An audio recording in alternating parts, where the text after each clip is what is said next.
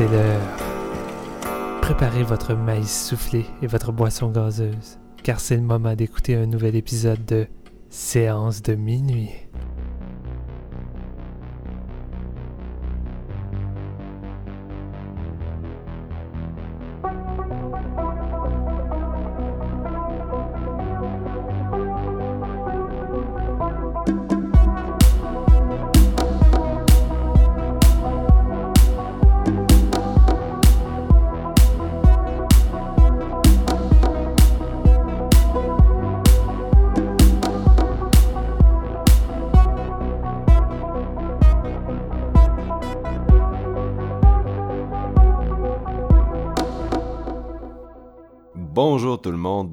À ce nouvel épisode de Séance de minuit. Mon nom est Marc-Antoine Labonté avec la voix un peu euh, éraillée aujourd'hui pour animer.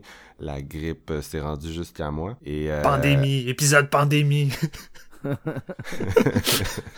obsédé par son épisode pandémie, Steven François qui est avec moi aujourd'hui. Salut. Hey, salut Marc, je suis vraiment, vraiment content d'être là aujourd'hui. Ça va être un, un épisode farfelu. Et Jean-François, est-ce que tu as misé de l'argent sur les Raptors? Euh, j'ai mis ça sur Kevin Garnett, let's go, esti. à la retraite, il va gagner quand même le, le, le trophée, je suis confiant. J'y laisse toute ma confiance. 500 pièces sur le fait qu'il va être présent à la prochaine game. Des- il, y a, il y a vraiment des paris wack dans la vie. Là. Je, je- je regardais la liste de ce qui avait été parié au Super Bowl, puis tu sais, c'est comme pas juste le contenu de la game. Là. C'est comme... Je suis sans doute le plus mauvais parieur qui existe pas. Fait que je serais ru... ru- je, je, je, je, je- je serais ru... je suis pas capable de... Ruiné. Ruiné. Je serais ruiné. Totalement. Fait que... C'est ça ton, ton pari de 100$ piastres que t'as perdu, là?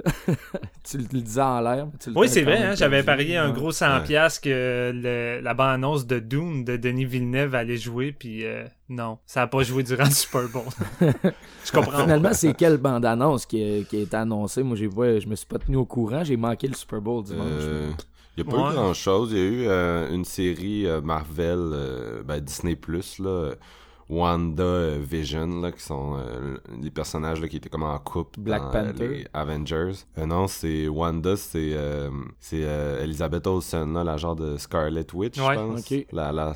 Puis Vision, c'est lui qui est comme un genre de robot incarné, là, qui avait une pierre dans la tête. Ouais, ok, ok. Ouais, ils sont, ils sont comme en couple, puis en tout cas, ils vont avoir une série sur Disney+.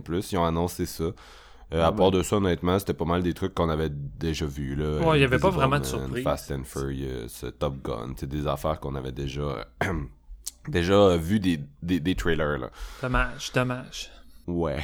Fait que parlant, on parlait de, de Paris, on parlait euh, d'Oscar. On a-tu parlé d'Oscar? Je sais plus, peut-être que juste dans Non, ma tête qu'on parle d'Oscar, mais euh, aujourd'hui, on a un film sur un grand parieur, c'est-à-dire Uncut Gems. Euh, nouveau film, c'est un film A24, mais il a vendu les droits à l'extérieur des États-Unis à Netflix. Donc au Canada, nouveau film Netflix qui est sorti euh, depuis vendredi le 31 janvier sur la plateforme en exclusivité bien sûr. Et on a aussi euh, 1917, nouveau film de guerre euh, dont la particularité est d'être euh, filmé en plan séquence, réalisé par Sam Mendes, le réalisateur de Skyfall, euh, American Beauty et bien d'autres, et euh, shooté par euh, la légende euh, Roger Deakins là, comme directeur photo.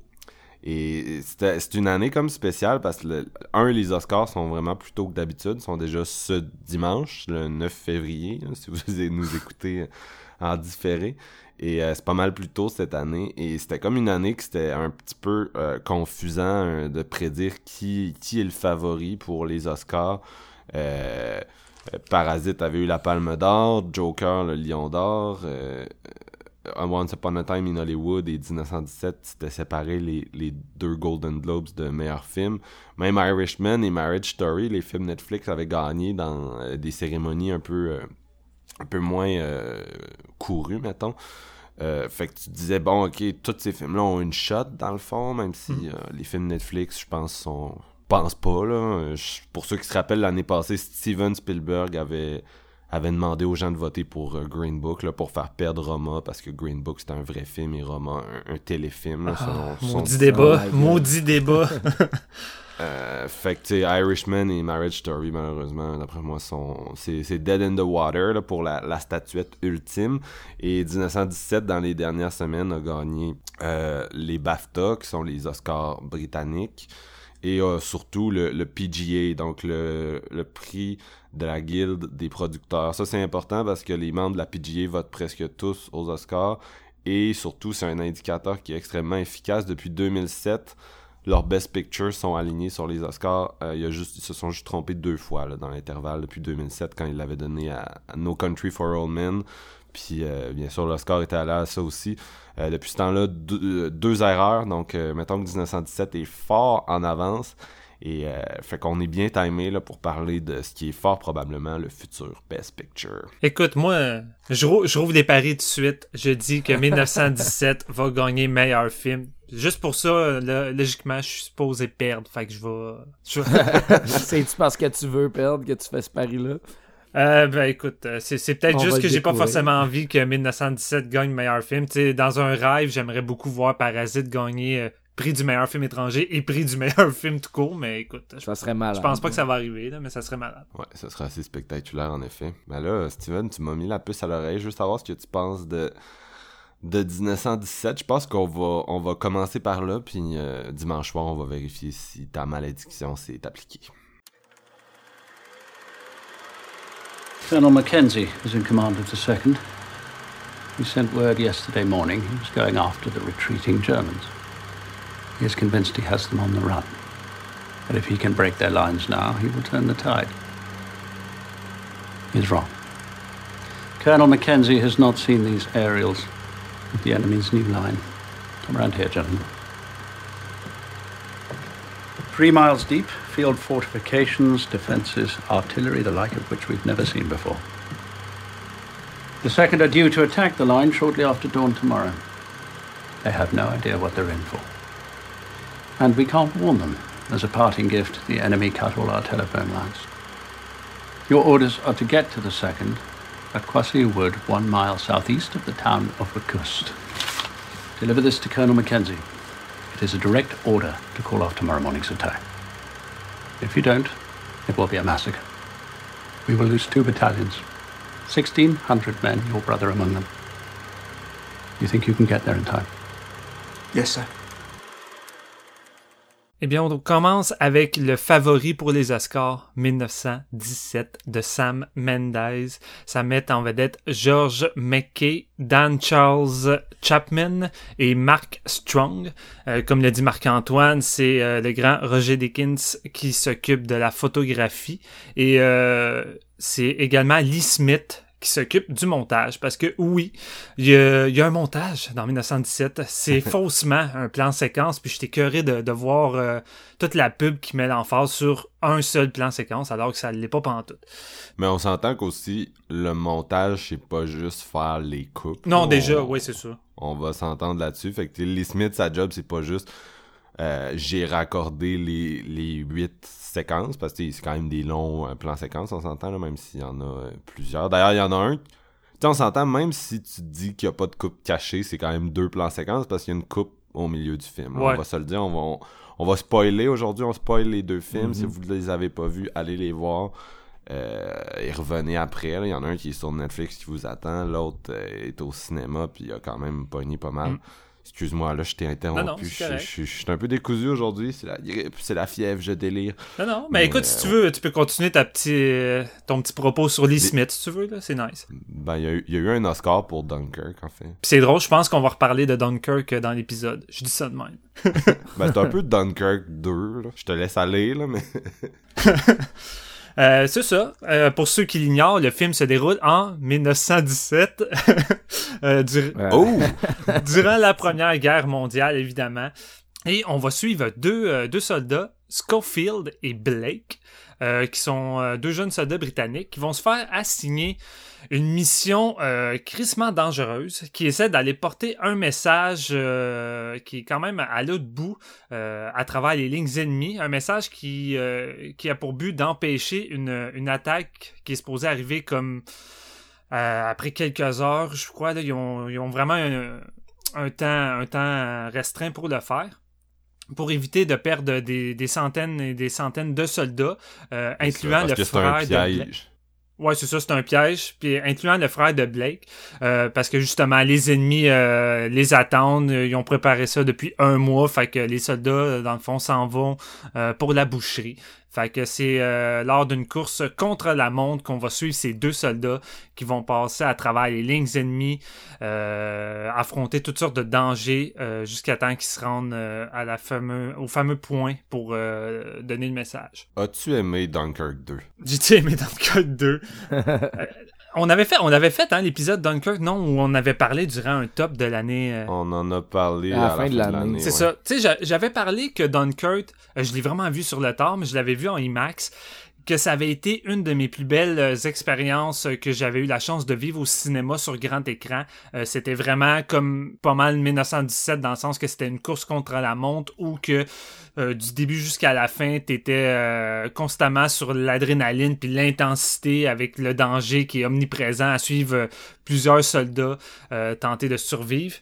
Et euh, ben moi, je m'attendais à aller vivre pas mal la même chose avec 1917. Et je vais le dire tout de suite, parce que je pense que je vais sonner plus négatif que qu'est-ce j'ai l'air en fait là, mais j'ai trouvé ça, j'ai trouvé que c'était un bon film et j'ai passé un bon moment. Mais euh, je vais aller tout de suite sur ce qui me gosse ce qui fait en sorte que pour moi 1917 c'est quand même une déception puis c'est pas c'est pas le grand film de cette année. C'est un film où que il y a eu beaucoup d'emphase évidemment sur l'aspect technique. Euh, c'est le genre de film qui a préparé son portfolio euh, avant sa sortie euh, avec des making-of, euh, beaucoup de, de, de pubs alentour de ça va être techniquement incroyable, plan séquence, l'immersion, vous allez vivre littéralement comme si vous aviez vécu ce, ce moment catastrophique de l'histoire, vous allez être sur les champs de bataille, ça va être vraiment immersif. Et vraiment, la pub a, a pas mal entouré tout ça. Puis pour moi, un plan séquence, ma vision de voir ça, c'est que euh, j'en avais parlé un peu dans le top pour euh, mon, mon film asiatique, mais tu sais, ça a souvent ça a souvent tendance à sombrer du côté de la gimmick parfois euh, quand c'est mal amené. Et euh, pour moi, un plan séquence, ça sert avant tout à te faire vivre un moment présent. Tu sais, le but, je pense, quand on fait ça, c'est d'éviter les coupures de temps. C'est vraiment de vivre le moment présent, le temps précis d'un personnage et de le suivre constamment sans jamais s'en détacher. Fait qu'en temps normal, ça te fait ça te procure un moment d'immersion assez instantané, en tout cas quand ça fonctionne. C'est ça, moi j'avais vécu avec le film Victoria, euh, qui était lui réellement un plan séquence de deux heures euh, et quart, où que j'étais vraiment immergé avec des personnages non-stop qu'on suit tout le long, puis j'étais vraiment juste incrusté là-dedans. Et euh, mon gros problème avec 1917, c'est que non seulement oui, c'est pas c'est pas un vrai un vrai plan séquence. Oui, il y a plusieurs plans séquences, mais tu sais, il y a plusieurs coupures, plusieurs euh, moments où tu peux distinguer les les petites techniques pour euh, entrecouper les, les séquences. Puis moi, c'est c'est peut-être juste moi qui est, co- qui est trop euh, stické là-dessus, mais tu sais, je m'amusais à, à quand le, le- la coupure arrivait, tu sais, puis j'arrivais pratiquement à faire une liste de où ce que les coupures euh, se passaient. Mais c'est surtout que pour un film qui désire m'incruster dans les euh, dans les entrailles de la guerre puis de me faire sentir un moment d'intensité du début jusqu'à la fin euh, ça a quand même échoué parce que je me suis senti détaché de tout ça. Et le gros problème vient du fait que j'ai trouvé que c'était beaucoup trop calculé et peaufiné pour un film qui essaie de nous faire vivre justement des moments d'intensité dans des champs de bataille où que la caméra est tellement peaufinée, tu- ça transpire la technique euh, étudiée euh, à plusieurs reprises pendant des heures de préparation, des mois de préparation. Je veux dire, chaque séquence est calculée, chaque geste est calculé au point que euh, ça perd de son naturel. Et à aucun moment, j'arrivais à ressentir honnêtement le côté où je suis supposé revivre un moment de la guerre. Pour moi, tout ça était tellement fake. C'est, pour moi, ça, ça semblait tellement fake que ça m'a empêché de m'immerger dans tout ça. Tu sais, surtout que quand j'ai vu d'autres films de guerre dans les dernières années, je pense surtout à Axel Ridge de Mel Gibson, où que là, pour moi, c'était des séquences de, de combat dignes de, de, de, de, l'enfer. Honnêtement, tu vivais vraiment l'enfer de la guerre. Les, les moments de, d'action là-dedans sont hallucinants puis vraiment immersifs. Puis t'as pas envie de te retrouver là. Tandis que 1917, ça s'étire beaucoup sur des, longs, des longues séquences, mais euh, j'arrivais pas à m'écruster totalement. Je me sentais constamment détaché. Il y a de quoi qui, pour moi, n'est plus comme plus comme un genre de jeu vidéo. Puis ça me fait chier de dire ça, c'est sans doute le, reproche le plus facile qu'on va voir en 1917, mais j'ai vraiment filé que ça faisait très, euh, très jeu vidéo technique. Et ça faisait en sorte que l'aspect émotionnel, euh, j'arrivais pas à m'impliquer tant que ça avec les personnages. J'arrivais pas surtout à m'impliquer dans son propos parce que Sam Mendes oublie tellement de se concentrer sur le fond. Il oublie tellement de d'essayer de donner un peu de l'ampleur à ce fameux message que le soldat doit aller livrer. avant tout, lui, c'est d'aller. Le but de tout ça, c'est d'aller sauver des, des, des, centaines de soldats. C'est quand même quelque chose de big, mais j'ai jamais, je sens jamais vraiment l'impact ou l'importance de ce message-là à travers le film. Et j'ai, eu de la misère. Euh, en gros, c'est pas mal ça. J'ai eu de la misère à embarquer dans tout ça.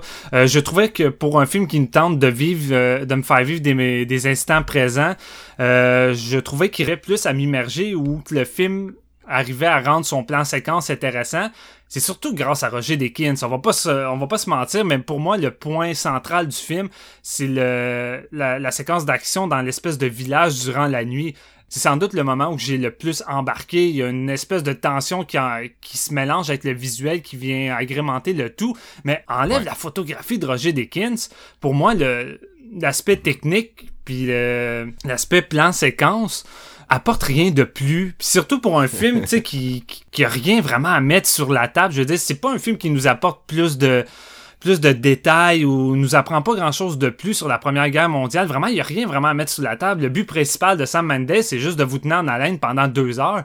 Et je trouve que contrairement à un Dunkirk, il réussit pas tant que ça. Puis il mise tellement sur son aspect technique que que j'ai pas euh, embarqué autant que je l'aurais voulu, j'ai pas été sur le bout de mon siège malgré deux, deux, trois bonnes grosses séquences du film qu'on va revenir euh, euh, au courant de l'épisode, mais pour moi ça c'est un film correct qui est impressionnant, oui, d'un point de vue technique, parce qu'il y a des séquences que je me demande comment ils ont fait euh, pour tourner ça, mais en dehors de l'aspect technique, j'ai trouvé que c'était quand même vide, j'ai trouvé que c'était fade, puis j'ai pas embarqué tant que ça. Fait que pour moi, ça, ça a plus l'air d'une démo technique euh, qui veut aller chercher euh, des statuettes pour ça qu'une véritable révolution dans, dans le film de guerre. Là. Fait que non, je, je, suis un peu déçu malgré que j'ai, passé un, un, bon moment pareil. Puis comme je dis, je, je sonne terriblement plus négatif que lorsque je suis sorti de la salle parce que j'ai quand même passé un bon moment avec ma copine, mais euh, je suis déçu. GF, t'en as pensé quoi? Euh, ben, j'étais un petit peu plus positif que Steven. Euh, faut, se, faut se le dire, honnêtement. je suis quand même, je suis quand même beaucoup d'accord avec le fait que tu dis que c'est, c'est un film qui mise beaucoup sur son côté technique pour aller chercher des prix puis mettre l'emphase là-dessus. Je suis d'accord avec ça. puis je vais rajouter là-dessus aussi un truc qui m'a peut-être un peu énervé, qui va aller dans les justement les défauts du film, c'est que souvent pour certaines scènes d'action, ça mise ou de ben, action ou de tension si on veut, ça mise beaucoup sur sa soundtrack, puis c'est ça qui me faisait plus décrocher que mettons la, la, richesse technique, le côté fake parfait si on veut, l'espèce de danse entre la caméra et les acteurs, ça ça me ça m'a aucunement dérangé, mais c'est quand la, la, musique embarquait un petit peu trop, on dirait que ça prenait tellement de place pour te créer de la tension que à mon avis, si tu avais juste pas mis de musique, j'aurais eu probablement plus la, chienne pour les personnages que si tu mets des trucs, euh, des effets sonores pour vraiment venir te, chercher, comme euh, monter ton rythme cardiaque, ok, il va se passer quelque chose. Ça, ça me faisait comme décrocher du fait que ça se passe bon en temps réel avec. Euh, la succession de plans séquences que tu parlais là. Parce que honnêtement, bon, on s'entend, Roger Deakins, il a fait une job sensationnelle encore une fois. Je veux dire, d'après moi, il va avoir le score pour, euh, pour son travail sur euh, ce film-là. Puis c'est, c'est beaucoup un film qui te permet, oui, qui t'immerge dans le, dans l'espèce de guerre, mais je pense qu'ils ont, ils ont pas vraiment fait euh, la, la, promo d'une bonne façon parce que c'est pas vraiment de t'immerger dans les champs de bataille, mais plus dans passer une journée avec deux soldats qui ont tellement une immense tâche sur les épaules, le stress de tout ça, de pas craquer sous la pression, puis de continuer à, ben, continuer à leur chemin, vraiment pour arriver à terme leur mission, tu sais. C'est ce stress-là, je pense que qui, euh, veulent qu'on sente. Puis moi, je l'ai quand même vraiment beaucoup vécu. Il y a plusieurs scènes où je tu sens comme l'espèce de putréfaction, les corps morts, puis l'espèce de bouette, ou ce qu'il faut qu'ils passent, surtout au début, quand vraiment ils partent, euh, puis leur voyage commence le matin, quand il y a vraiment les, espèces de trous de bombes avec les, les, barbelés, puis l'espèce de d'eau avec la terre qui se mélange au corps mort, les, les mouches, tout ça. C'est vraiment le, mouvement des caméras au travers de eux qui, qui, qui avancent, mais à tâtons parce qu'ils veulent vraiment pas se faire voir parce que c'est vraiment un terrain plat tout ça. c'est, ça démontre à quel point la Première Guerre mondiale, c'était vraiment comme pratiquement barbare. C'était dégueulasse. C'est pas. Euh, c'est plate à dire, mais c'est pas une guerre propre, si on veut. Je sais pas si vous comprenez ce que je veux dire. C'était vraiment. Euh, t'allais là, puis tu te faisais charcuter. T'étais de la chair à canon complètement. J'ai l'impression que c'est tout le temps ça, tout court, de la guerre. Oui, oui, mais c'est ça. non, mais c'est tout le temps ça. Mais tu sais, je veux dire, euh, bon, écoute, en, 2020, c'est une guerre de. C'est plus une guerre de, de pensée, une guerre de de peur. tandis que là, t'allais vraiment au front, puis tu, tu mourais à coups de baïonnette assis à ça. C'était vraiment... C'est vrai que ça, ça avait l'air d'être la pire physiquement, psychologiquement, considérant que c'est basically des gens qui ont creusé des puis c'est aussi une des raisons pour lesquelles c'est pas il y a deux raisons je pense que c'est pas super cinématographique la première guerre mondiale. La première c'est qu'il y a aucun mouvement. Genre c'est du monde qui ont justement stallé ils ont creusé des tranchées à, une coupe à une certaine distance les unes des autres dans leur pays en Europe puis tout le monde est mort là tu puis ça bougeait à peine les tranchées se déplaçaient un peu.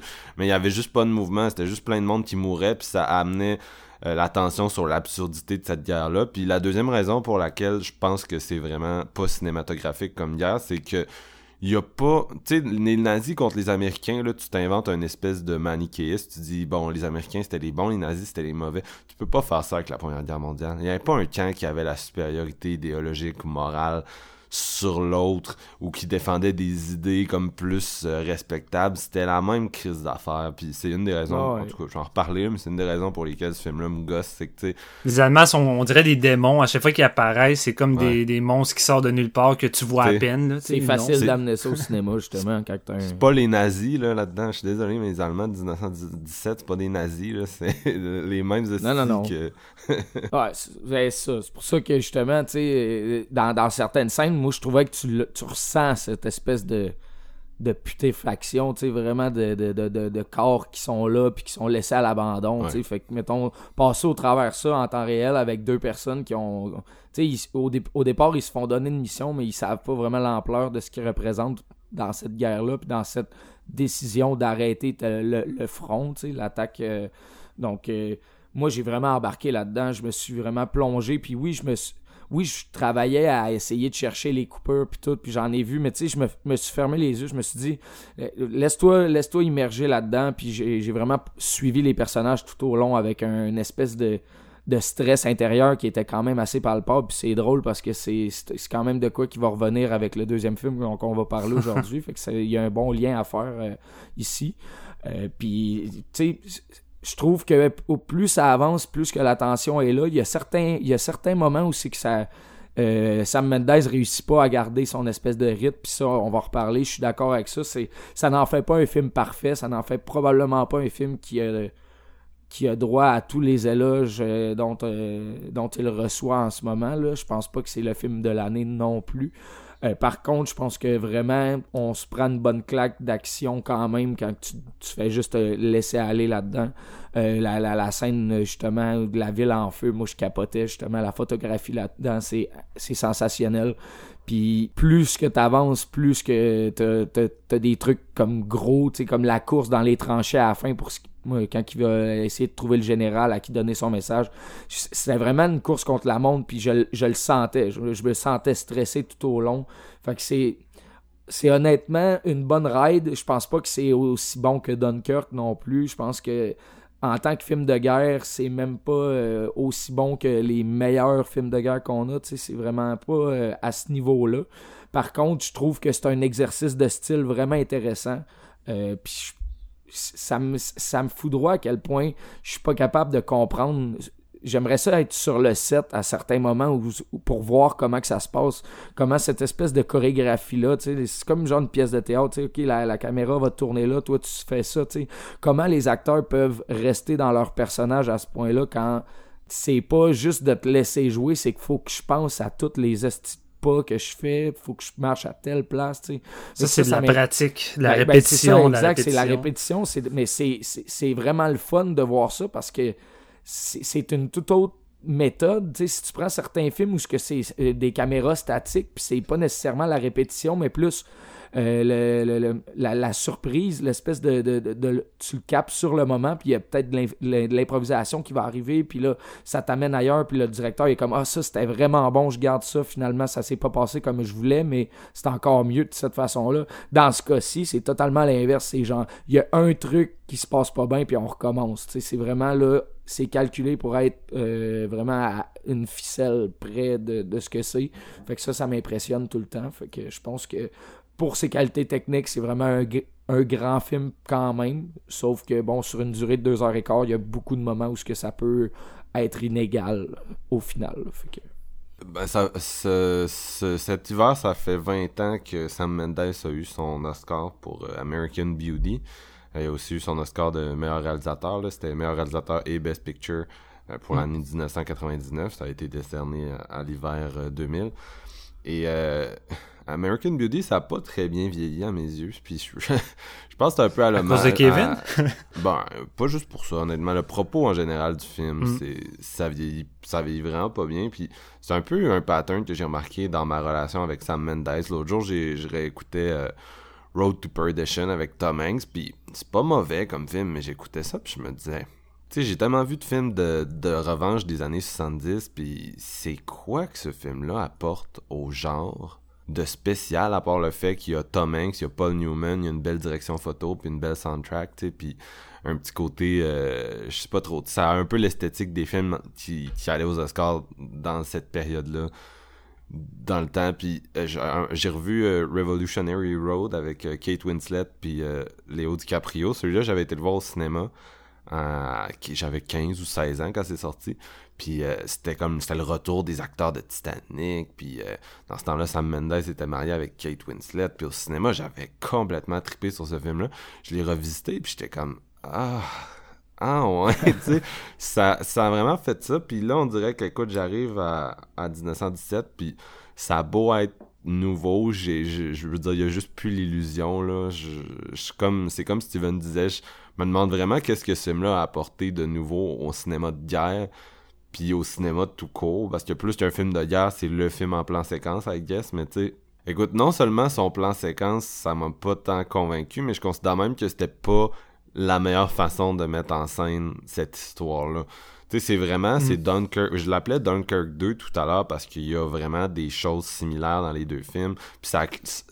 On s'entend, 1917 a eu son budget puis existe parce que Dunkirk a fait de l'argent puis a pogné, clairement c'est euh, deux films de British. Dans les deux cas, ils ont casté des acteurs vraiment jeunes par rapport aux films de guerre réguliers. Puis euh, on déconstruit un peu la, la vision du soldat standard. dans les deux, c'est ça, c'est des gars vraiment jeunes qui sont plus en mode survie qu'en mode euh, Rambo. T'sais. Ils savent pas trop quoi faire.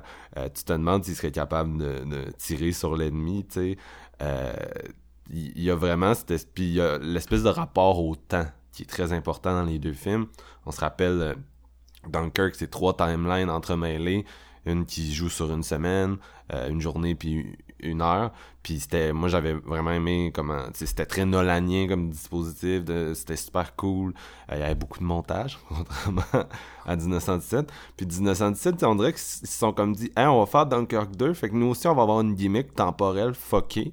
Sauf qu'au lieu d'être celle de Nolan, ça va être la gimmick temporelle du plan séquence. Puis on dirait que c'était comme une bonne idée sur papier, mais quand tu regardes le film fini, euh, c'est pas méchant non plus 1917, mais ça m'a ça m'a vraiment laissé indifférent. Euh, j'ai lu quelqu'un qui disait que, que un film en plan séquence, c'est un peu comme si t'écrivais un roman puis tu t'autorisais pas à faire de virgule ou de point genre. Puis je suis pas je suis quand même je suis quand même très d'accord avec ça, puis je suis pas je suis pas complètement contre, là, parce qu'il y a eu des effets de plan séquence euh, avant qui étaient intéressants. Euh, Gaspard Noé en a fait, que j'ai beaucoup aimé. Steven, tantôt, tu name droppais Victoria. Moi, m'avait, j'avais vraiment aimé ça quand c'était sorti. Euh, Birdman l'a fait, pas mon, film favori, mais c'était bien. Mais celui-là, c'est vraiment celui où ça m'a juste, ça m'a juste gossé, puis tout le long, je me suis juste dit, cette scène-là serait meilleure si t'étais capable de faire un chant contre chant. Entre autres, les séquences de dialogue, tu sais, où la caméra peut pas vraiment les, les pogner, fait qu'elle est comme tout le temps en train, genre, d'essayer. à un moment donné, il y a une scène où ils sont dans une espèce de, de, de je sais pas trop, je pense c'est un sous-sol d'église.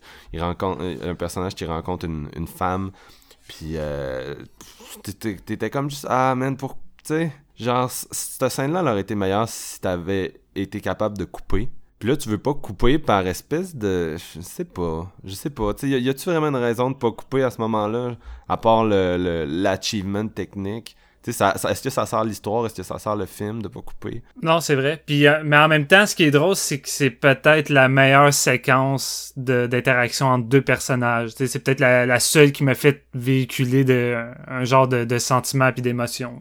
On dirait que j'ai comme le feeling que euh, le, le plan séquence, je trouvais ça vraiment cool il y a pas si longtemps. Puis là, ça a comme backfire. Tu sais, il y a des réalisateurs, on en a déjà parlé, mais dont je respecte beaucoup leur usage de, de cette méthode-là. Entre autres, euh, euh, Steven Spielberg est un bon exemple, mais aussi Alfonso Cuaron, quand il est arrivé avec Children of Men, qui reste un de mes films préférés du 21e siècle, cet usage-là du plan séquence, un peu à la 1917, dans le fond, qui te fait traverser l'enfer de la guerre, à un moment donné, tu es dans l'espèce de ville détruite, puis tu suis les personnages qui sillonnent les débris, puis il le même, le même, un peu le même côté que, que ce que Mendes fait. La différence, c'est que euh, euh, Quaron, il comprend qu'à un moment donné, t'arrêtes le plan séquence, et tu sais, quand tu retournes dans un immeuble, puis que la femme qui vient d'accoucher, puis Clive Owen, ils ont interagir, on s'en calait, c'est plus, ça n'a plus besoin d'être en plan séquence, tu comprends? Fait que, tu sais, il s'en sert. Fait que ça m'a amené à me poser la question, je me disais, j'étais assis, puis je me disais, c'est quoi qui amène un réalisateur à se dire, je vais tout faire le film en un, seul plan séquence? Puis la, la, seule, la seule réponse que je trouvais, c'était, euh, je veux que ça soit comme honnête je, considère qu'il va avoir une espèce d'effet de d'honnêteté temporelle qui va faire que tu vas vraiment avoir l'impression de l'avoir vécu comme si tu avais été là. Je sais pas si vous comprenez ce que je veux dire. Ouais. C'est comme si euh, quand tu coupes, ça rend ça moins réel pour une, une personne. Mais effectivement, quand tu coupes pas, c'est ça que Steven disait, c'est que ça finit par créer un effet du jeu vidéo. Puis l'hyper-réalité que qui cherche à créer, ça peut quand même backfire contre toi parce que tu sais, c'est un peu fou de se dire que toutes les affaires qui arrivent des fois en 10 minutes y arrivent, là, surtout euh, la portion dont on parlait euh, la nuit, là, quand l'église euh, prend feu.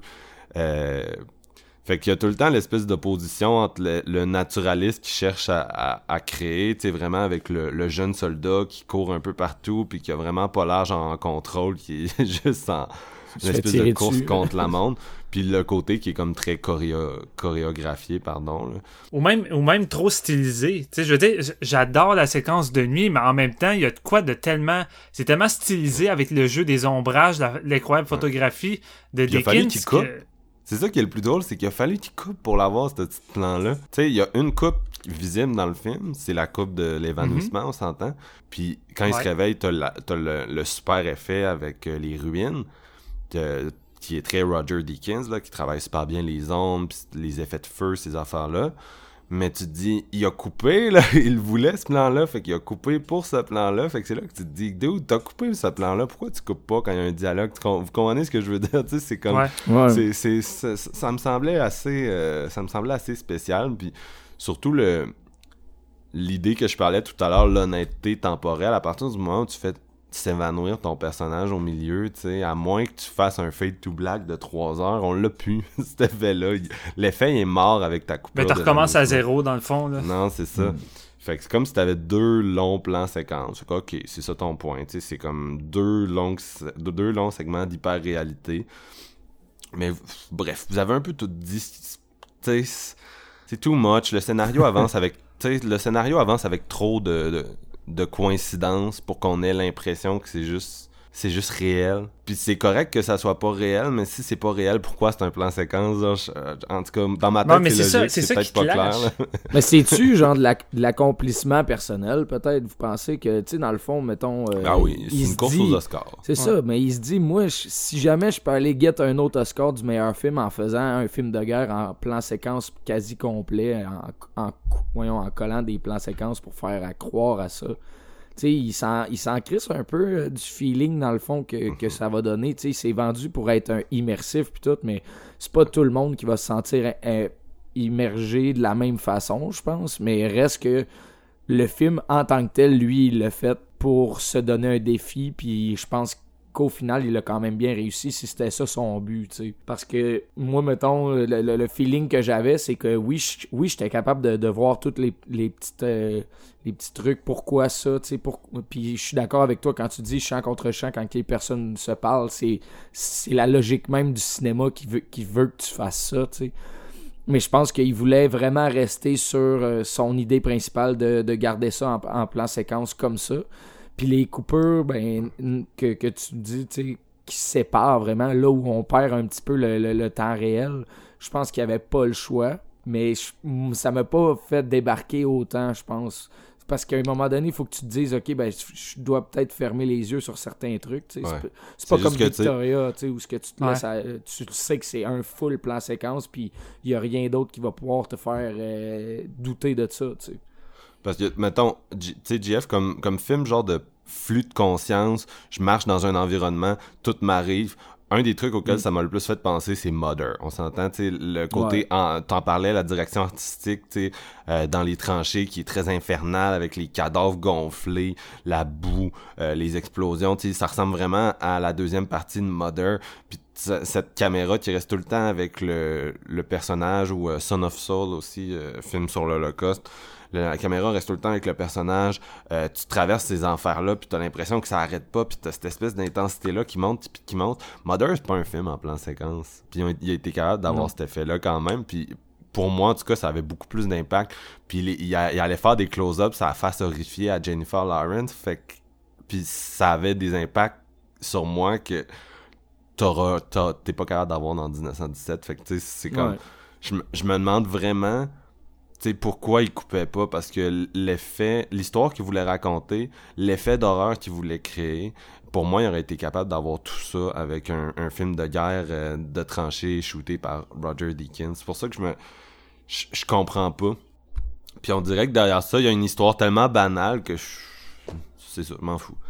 À la limite j'écoutais ça puis je me disais il y aurait pu il aurait pu faire un film avec un montage entrecoupé de, mettons, de ces sept pistes, puis garder l'effet de, de plan séquence. Parce que, tu sais, j'enlève pas le fait que ça fonctionne par moment. Je veux dire, la séquence de nuit, j'étais incrusté, puis même la séquence finale où il doit courir sur le champ de bataille, ça fonctionne à partir de... je te dirais même qu'à partir du village jusqu'à la finale, c'est sans doute le moment que j'étais le plus incrusté mm. dans le film puis qu'il y avait le plus de moments qui venaient me chercher. Tu l'espèce de séquence qui dans la rivière aussi. ouais dans la rivière qui est en train de vivre l'enfer en, en marchant sur des cadavres puis là il attend juste comme une musique qui provient de la forêt puis il s'en va là-bas puis il fait juste tu sais comme il est essoufflé il fait juste sasser puis il écoute la personne en train de chanter. Tu sais c'est tous des moments que là ça fonctionnait. Mais, tout avant ça ça ça oui, Fais un petit plan séquence à travers le film qui est ça. Le bout dans la rivière, c'est bon, c'est vrai, c'est une bonne idée de plan séquence. Tu sautes dans la rivière en plan séquence, tu sors de la rivière, tu vas dans la forêt, ok, fine. Mais après ça, coupe. Tu sais, quand, il est rendu accroché à l'arbre, coupe. T'as pas besoin de promener ta caméra. Mais lui, il le fait. Excuse-moi, je Ouais, c'est pour l'idée stylistique en arrière de ça. C'est pour l'accomplissement comme euh, technique. C'est complètement juste ça, tu sais. Oui, c'est un défi technique, mais je veux dire, on n'est plus là, on s'entend dessus. Je veux dire, 1917, c'est pas le premier film à vouloir faire ça. Je veux dire, Marc l'a dit avec Birdman, mais tu sais, il y a d'autres petits films indie qui, qui, ont fait ça, des plans séquences. Fait, je veux dire... Mais on s'entend, c'est un film de guerre, c'est plus gros que oui, c'est plus ambitieux. oh non, c'est clairement, c'est plus ambitieux, mais le, le film propose rien vraiment de je, trouve que le film va peut-être pas au-delà de son ambition. Là. Je veux dire, c'est ambitieux de faire ça, mais en même temps, j'ai jamais l'impression qu'il y, y, a des séquences ou des moments où je me dis que c'est du jamais vu dans les films de guerre. Je veux dire, on suit un schéma du, du point A au point B qu'on a vu assez régulièrement, qui m'a pas vraiment qui m'a pas chamboulé. Puis même que je te dirais que le plan séquence, par moment, nuit littéralement à certaines séquences. on l'a dit, on s'en est dans la section spoiler pour, euh, pour cet épisode-là, mais le moment où que euh, Blake se fait... Euh, c'est Blake qui se fait tuer, euh, qui se fait stabber. Puis, je veux dire, là, t'as le droit à la, scène cliché du, de la personne sur le bord de mourir qui va, demander, qui va faire des demandes avec la photo, d'écrire une lettre, tout ça. Puis, genre, une minute après, t'as comme un peloton qui arrive, des soldats qui apparaissent nulle part. Mais tu sais, c'est comme s'il arrivait là par magie. Tu t'as pas entendu les camions, t'as pas entendu les, les tanks arriver nulle part. C'est vraiment juste les deux personnes qui sont là. La caméra se lève, suit les deux personnages parce que le général lui propose de l'aider puis de l'amener un peu plus loin. Tu traverses juste l'autre côté de la maison, puis là tu vois toute l'armée, puis t'es comme pendant un instant, il me semble que d'un point de vue logique et technique, ça fait pas de sens. Puis même là, il propose de l'amener un peu plus loin, mais quand t'embarques avec lui dans le camion, t'as l'impression qu'il roule quoi? 5 minutes sur 600 mètres à peine, puis il est déjà rendu plus loin, puis rendu proche d'une ville. Il y a de quoi dans l'ellipse du temps lors des plans séquences que j'étais comme, ah, mais semble ça, ça mais marche quand pas. Quand t'écris du cinéma, on se base, tout le monde se base sur les ellipses, je veux dire, c'est tout le temps, ça a tout le temps été là, ça vient avec le montage, tu sais, t'écris puis t'ellipses. Là, tu, là, t'as pas d'ellipse, fait que pour faire un film comme ça de guerre, euh, tu sais, il y avait, d'après moi, il aurait juste eu à raconter quelque chose de moins ambitieux là, pour que ça marche, mais là, il a décidé de faire quelque chose d'ambitieux puis d'avoir un certain nombre de péripéties parce qu'en plus, il veut suivre il veut pas que ça soit trop expérimental, il veut que ça soit un schéma de film de guerre classique, on l'a dit à la Saving Private Ryan.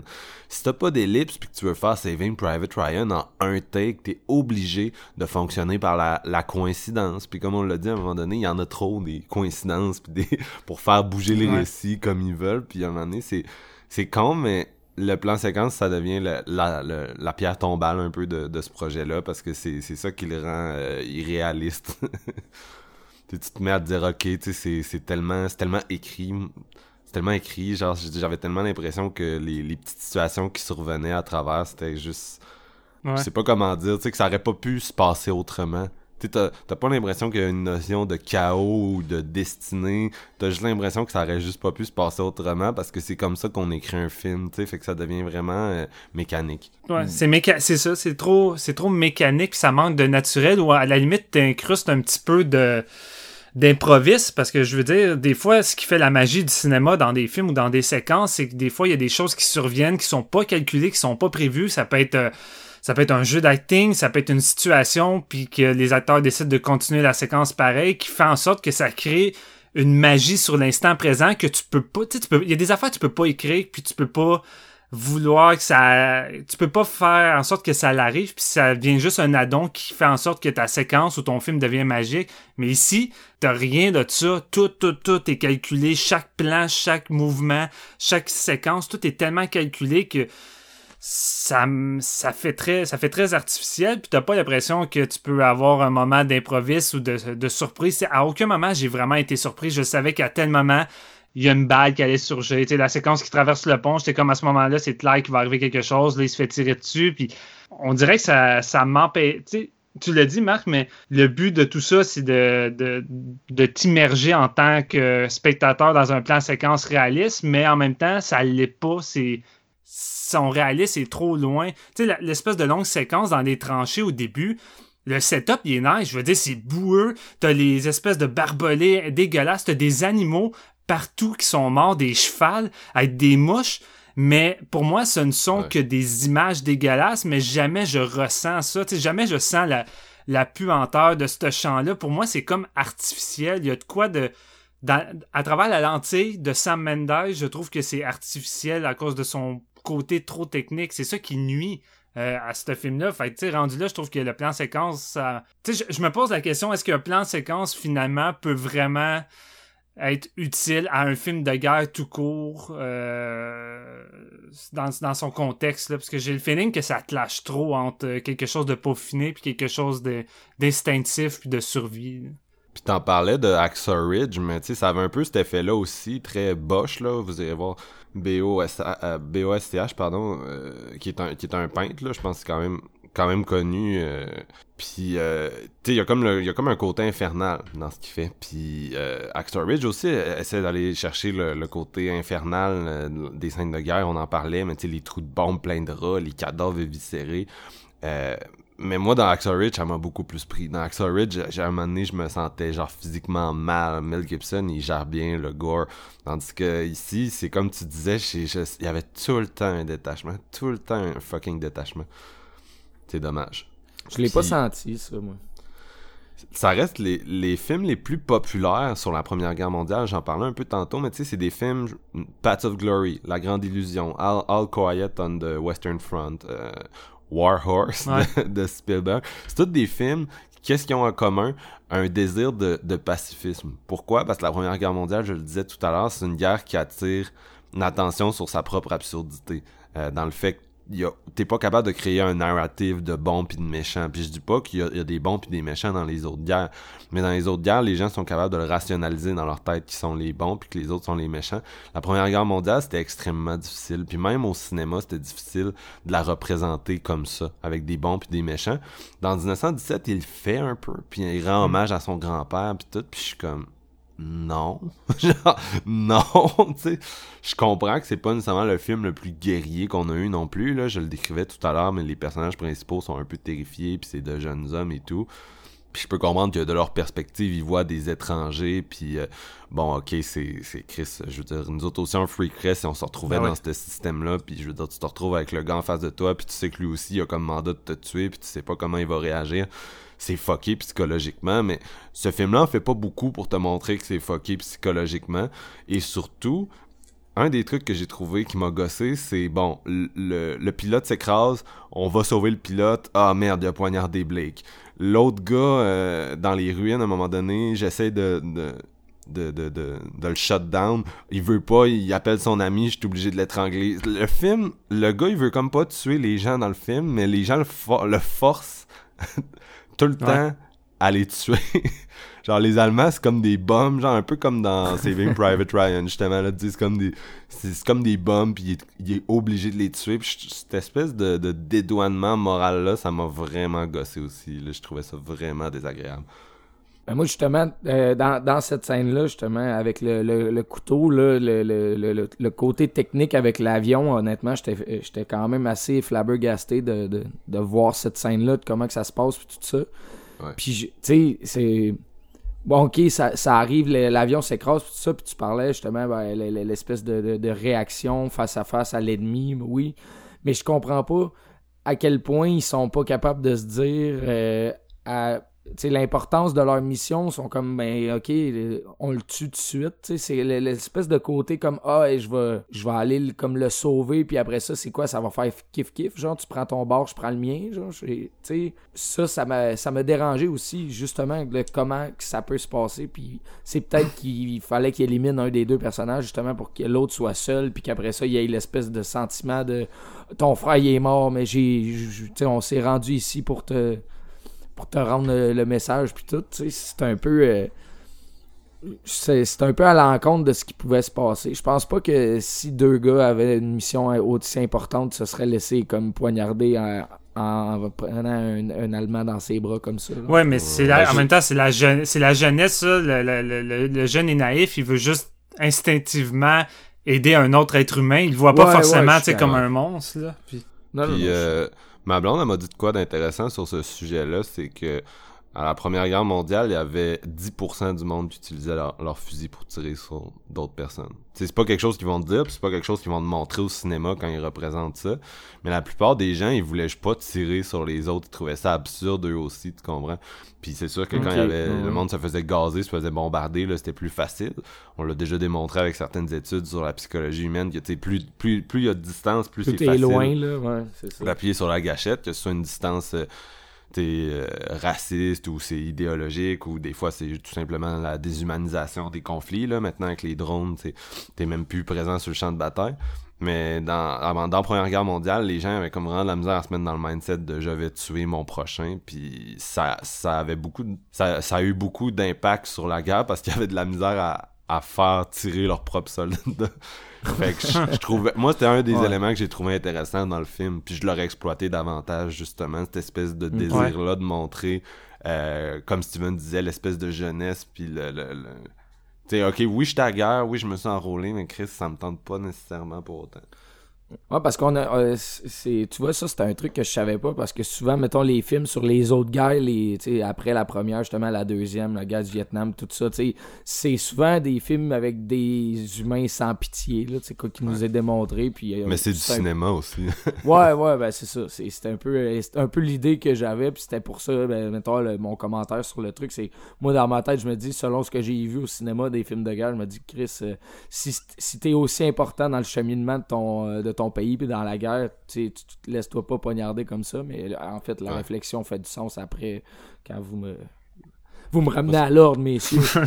Moi, ce que je trouve spécial avec cette scène-là, c'est que, tu sais, c'est comme...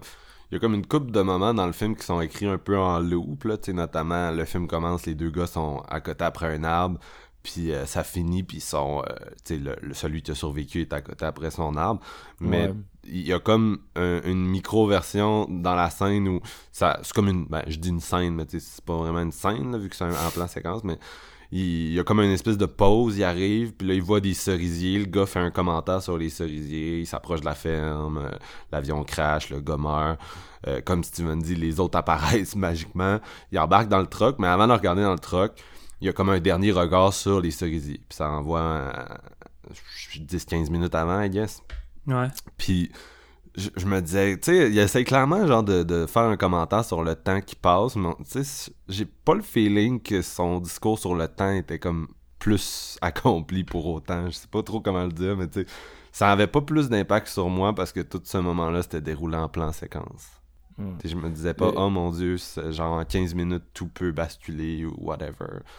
Ouais, le moment où ça paraît vraiment le plus, puis Steven l'a dit, mais c'est vraiment dans le camion, là, tu sais, comme la distance qu'il va prendre, c'est quasiment comme si ça lui donne juste un break de ses jambes, mais tu ça fait littéralement 20 minutes qu'il est parti, fait c'est c'est un peu... C'est surtout que le- la, la game passe quoi 5 minutes à essayer de déprendre le camion de la boue pour finalement rouler euh, une minute ou deux. À la limite, là, l'autre il raconte son histoire, puis après ça, ben là, il faut qu'il débarque et qu'il continue à pied. tu sais. Rendu là, ça aurait été plus vite qu'il continue en courant à là, ou à pied. mais tu sais, tout ça, c'est des détails techniques. C'est des détails techniques, mais que j'ai pas le choix de remarquer parce que pour un film qui a un scénario aussi mince, puis qui met l'emphase sur la survie, puis j'ai j'ai pas de problème avec ça, tu sais, dans le sens que on s'entend à Dunkirk, c'est pas forcément un film qui a un scénario plus riche que 1917, mais la différence c'est que Christopher Nolan, d'un point de vue technique, Dunkirk tape à l'œil, mais c'est parce que c'est naturel chez Nolan. Lui, sa technique, ça vient ça vient de son style et sa façon de faire les choses, un peu comme un Spielberg. Sa technique va servir le récit, puis va servir à, faire ressentir ce qu'il faut au, euh, spectateur par rapport à ce qui se déroule sous nos yeux. Tandis dans 1917, euh, le scénario il est mince, mais j'ai l'impression que l'aspect technique, justement, c'est pas parce que ça vient de Sam Mendes, c'est juste que ça provient d'un, d'un, moyen de compenser la, la minceur de la chose en essayant de faire une course contre la montre à- en plan séquence, mais quand ça a des quand ça a des failles, ton plan séquence ou ton, ton côté technique, mais oublie ça, ça scrape la patente. C'est pour ça que j'ai jamais réussi à m'immerger complètement parce qu'il y avait tout le temps un problème technique ou un problème de, de logique dans ce que je vois qui me faisait décrocher. Puis ça, c'est sans parler de tout ce qu'on a dit par rapport euh, aux chorégraphies, puis que tout est trop calculé. Fait que Ouais. pour moi, c'est pour ça qu'il y a tout le temps eu un mur de détachement avec 1917, malgré que j'ai... C'est pas le pas le pire film que j'ai vu, tout ça, mais Non, vraiment pas, vraiment pas. C'est juste que quand tu sais que c'est le frontrunner au, au Best Picture à l'Oscar, Ben, c'est tout le temps plus t'es tout le temps plus piqué. Puis aussi, c'est le fait de se le faire vendre comme euh, une merveille du monde par beaucoup de gens. Là. Non, c'est ça.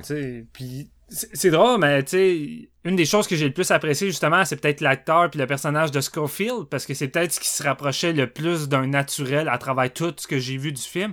Tu sais, il y en a beaucoup qui reprochaient que ah, tu sais, sa, per- sa performance euh, elle est ordinaire, c'est pas une performance marquante qui, qui aurait été aux Oscars, mais c'est parce que tu sais, le gars est pas supposé jouer une performance. Tu sais, c'est peut-être une des seules choses qui semble pas tant adapté pour les Oscars, c'est peut-être la performance de Schofield, dans le sens que son personnage est sans doute ce qu'il y a de plus naturel dans son agissement. Tu sais, il est jamais trop expressif. euh, par moments, il est très pensif. Il reste, euh, il reste là quelques Ouais. instants à juste se mémorer des choses. Puis c'est sans doute les moments où que j'arrivais à plus ressentir de quoi dans ce film-là. Ouais. Mais j'aimais mieux le dude dans, dans Dunkirk, qui a un peu la même fonction. Ah oui, ben oui, définitivement, la plage, puis qui veut juste se sauver, là, puis que rien marche. Je l'aimais mieux lui, tu sais, puis c'était un peu la même notion, là, il y a pas vraiment de nom. Ben, dans, dans 1917, il y a un nom, mais dans l'autre, je me souviens bien, il n'y a pas vraiment de nom, puis tu sais, il fait juste aérer, puis... C'est plus facile, j'imagine, de t'identifier quand tu te retrouves devant un acteur que tu connais pas vraiment, un acteur sans visage, puis un personnage que tu vas juste suivre qui est un peu comme n'importe quel soldat. Tu sais, des fois, c'est difficile de c'est difficile de se détacher ou de s'identifier quand t'écoutes un gros film de guerre à 300 millions de dollars puis que l'acteur principal, justement, mettons exemple, ça va être Mel Gibson, tu sais, c'est difficile de se mettre des fois à la place ou de s'identifier à Mel Gibson quand tu le perçois comme Chris et Mel Gibson, mais quand je vois le quand je vois le jeune acteur dans Dunkirk ou dans 1917, c'est plus facile pour moi de m'identifier parce que c'est pas quelqu'un que je connais personnellement plus qu'il faut dans, dans le cinéma, fait que il les a, les gros acteurs, dans 1917, mais c'est comme les, les checkpoints de l'histoire. Genre. Ouais, c'est ça. les, ouais, les, les, généraux, les généraux là, qui croisent euh, dans. Il y en a comme quatre. qui parlent plus fort.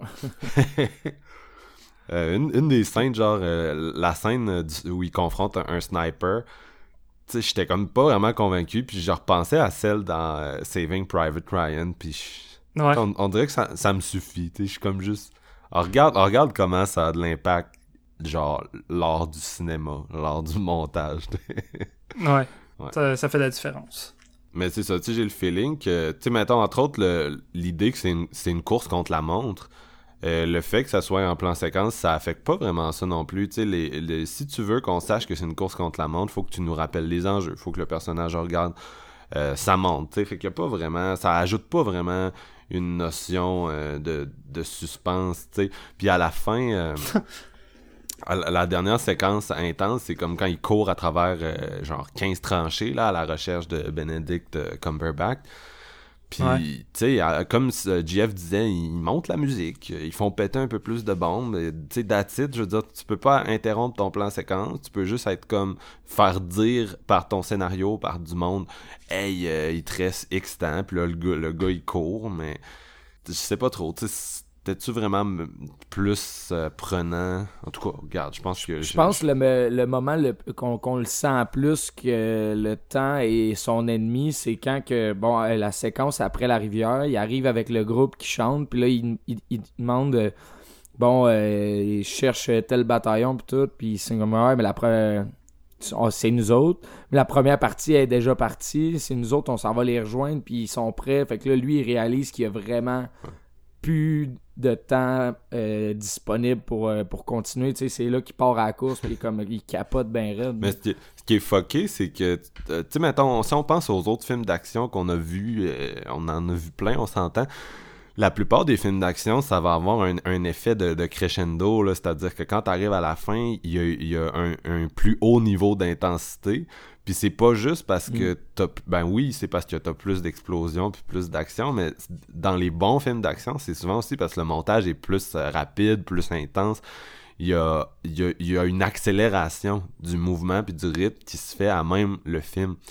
Là, tu peux pas faire ça. tu peux juste faire dire à un personnage, ok, euh, tu t'as X temps pour te rendre, mais tu peux pas accélérer le rythme. Fait que c'était vraiment spécial d'avoir cette espèce de il y a comme la volonté d'avoir une finale, tu sais, vraiment plus intense, mais j'étais comme, ok, c'est pas vraiment plus intense que quand t'étais au début dans, dans, le tunnel, c'est juste, c'est... Ouais. mais c'est ça, je, pense que je trouvais ça pratiquement moins intense que que la séquence du village, c'est juste qu'à ce moment-là, comme tu dis, il grimpe tellement la musique que, tu sais, la musique est là pour te véhiculer l'émotion puis le frisson qui vient avec. Puis, euh, tu sais, ça, ça fonctionne, mais qu'est-ce qui est plate, c'est que deux minutes après, tu sais, la scène, je l'avais déjà oubliée, tu sais, tandis que la scène du village, j'y pense encore, puis ça, c'est à cause de Roger Deakins que j'y mhm. pense encore, mais... Puis un autre aspect qui m'a gossé, c'est que j'ai vraiment l'impression que je suis crissement négatif avec le film, mais, euh, tu sais, quand, quand, quand, Blake reçoit le, papier puis la mission, tu sais, le but principal de toute cette mission-là, c'est comme d'aller sauver le plus de vie, de vie possible d'un embuscade, tu sais, c'est comme c'est pas juste comme Blake doit aller sauver son frère, tu sais, c'est Blake euh, détient dans sa main la vie de, de, centaines et de milliers de soldats, puis il y a une ellipse de temps pour le faire. Fait déjà là, l'enjeu de tout ça, c'est, c'est crissement énorme, mais ce que j'ai trouvé plate, c'est que Sam Mendes le délaisse tout le temps, cet enjeu-là, puis il se dit tellement que cet enjeu-là, le, le spectateur risque d'être déconnecté, qui fait mourir Blake pour amplifier l'enjeu de Scofield doit retrouver le frère de Blake pour y annoncer que son frère est mort, puis Mm. donner la lettre, puis ses affaires. Fait que dans le fond, toute l'émotion que t'es supposé de véhiculer à la fin, c'est plus Scofield qui doit retrouver le frère de Blake que Scofield qui doit empêcher des centaines de soldats de crever. Ouais. Puis c'est plate parce que t'es supposé donner une ampleur assez humaine à tout ça, parce que Chris, c'est un film de guerre. Non, mais tu peux T'sais, pas, tu peux même pas les montrer les soldats avant qu'il y ait trop. Mais non, t'sais, c'est ça, tu peux pas. Tu peux rien faire en, en- en plan séquence, fait que ouais, ils sont obligés d'avoir une, une façon de donner un visage à ces gens-là, mais ça c'est assez, typique d'un film hollywoodien par contre. Non, c'est ça, c'est assez typique, mais c'est juste que dans le contexte, encore là, ça fait partie des véhicules assez clichés de, de, de, de ce genre de production-là qui me.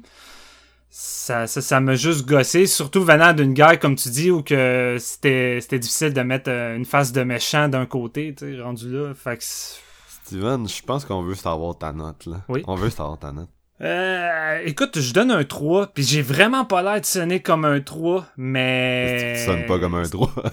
non, je sonne crissement, non, je sonne crissement pas comme un, un 3, mais comme je l'ai dit, euh, j'ai pas vu le 2 heures passer. Je me suis pas emmerdé. J'ai juste pas été autant impliqué que je le voulais. Mais il y avait des bonnes séquences. J'ai trippé sur la photographie de Dickens. J'ai apprécié le personnage de Schofield.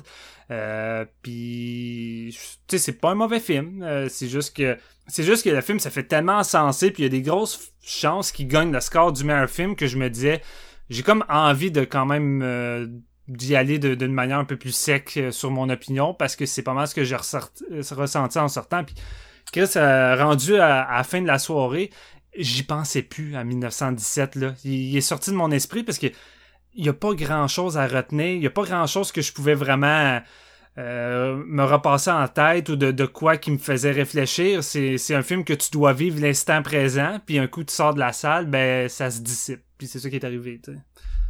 JF, toi, est-ce que t'as une note? Est-ce qu'il y a quelque chose que tu voulais ajouter sur le film avant? Ça, Ben, je pense que j'ai pas mal fait le tour, mais je vais, je vais avec un solide 4 sur 5 quand même. Là. J'ai, euh, non, j'ai vraiment euh, eu euh, Nice. beaucoup de fun. J'ai, j'ai pris la ride pour ce que c'était. Puis oui, bon, euh, euh, film de l'année, non. Mais nomination, euh, pourquoi pas? Je suis comme je suis conscient de, de l'exploit que ça représente, même si ça l'apporte son lot de défauts. Je suis, con- conscient de tout ça. Malgré tout, c'est une Christie de bonne ride au cinéma quand même. Là. Fait que- C'est plus consensuel aussi que les autres options qu'ils ont pour le Best Picture. là. Tu sais, euh, Ouais. Joker puis euh, le Tarantino, c'est comme... On prend-tu vraiment ça? Les films Netflix, no way, qu'ils vont, ils vont leur donner. Fait qu'il reste basically Parasite 1917, puis... c'est Pas mal. Moi, je le donnerais à Parasite. Bon Ouais. Il le mérite. Là. Non, on, on est d'accord, mais tu sais, c'est juste que je- ça me surprendrait que ça, que ça se passe. Fait qu'il Ouais. reste, Ouais. il reste Parasite, qui est un film coréen, puis il reste 1917, qui est comme, oh, le film en plan séquence de l'heure, euh, film de guerre. euh, Sam. Mendes a déjà gagné. Non, c'est ça, tu sais, c'est vraiment le film Oscar par excellence, là. Oscar bait. Mm. Mais bon, si... En même temps, c'est le, le film typique à Oscar qu'après avoir gagné dans une couple d'années, ben les gens vont l'avoir oublié probablement. Ben, c'était ça mon feeling. tu sais, Comme quand un le, peu Green Book. quand le film a fini au, au cinéma, euh, il y avait, tu sais, tout le monde avait l'air positif en sortant de la salle. Mais j'étais comme si que c'est le film que tout le monde est positif, mais personne n'a jamais le goût de réécouter. c'est, c'est, c'est ça le danger du cinéma, c'est que la, l'approbation consensuelle sur le coup, c'est bien cool, mais genre, pour, dans l'histoire du cinéma, dans 20 ans, quand on va parler de nos films préférés, je suis pas sûr que 1917 va être euh, mentionné Va être souvent, mais bon. Ça, c'est mon, two cents. On me semble qu'on était supposé sortir de la salle sur le cul puis autant essoufflé que le personnage. C'est ça le but. Ouais. Comme quand je suis sorti de la salle de Dunkirk, j'essayais de reprendre mon souffle puis puis en même temps, je dis ça, puis il y en a plein qui sans doute sont restés autant indifférents envers Dunkirk qu'on l'est avec 1917, puis c'est bien correct, mais tu sais, 1917, moi c'est cet effet-là que ça m'a fait. J'ai comme sorti de la salle, j'ai comme fait ouais c'était bon, puis là dans ma tête j'étais comme mais c'est pas supposé être ça le feeling que je dois avoir en sortant de la salle de tir. Il me semble que je suis supposé comme être à terre puis essayer de reprendre mes émotions puis mon souffle parce que Chris c'était une crise de ride euh, euh, en plan séquence avec un personnage. Là, puis Oh, ça, c'est- tu sais, ça a pas vraiment C'était fonctionné. vraiment l'effet l'effet Green Book si Green Book avait pas été euh, avait pas été casually race- raciste là, tu sais c'est c'est le c'est le, le petit film bien fait là euh, Ouais. destiné à, à- à- à, euh, tout le monde et sa grand-mère là.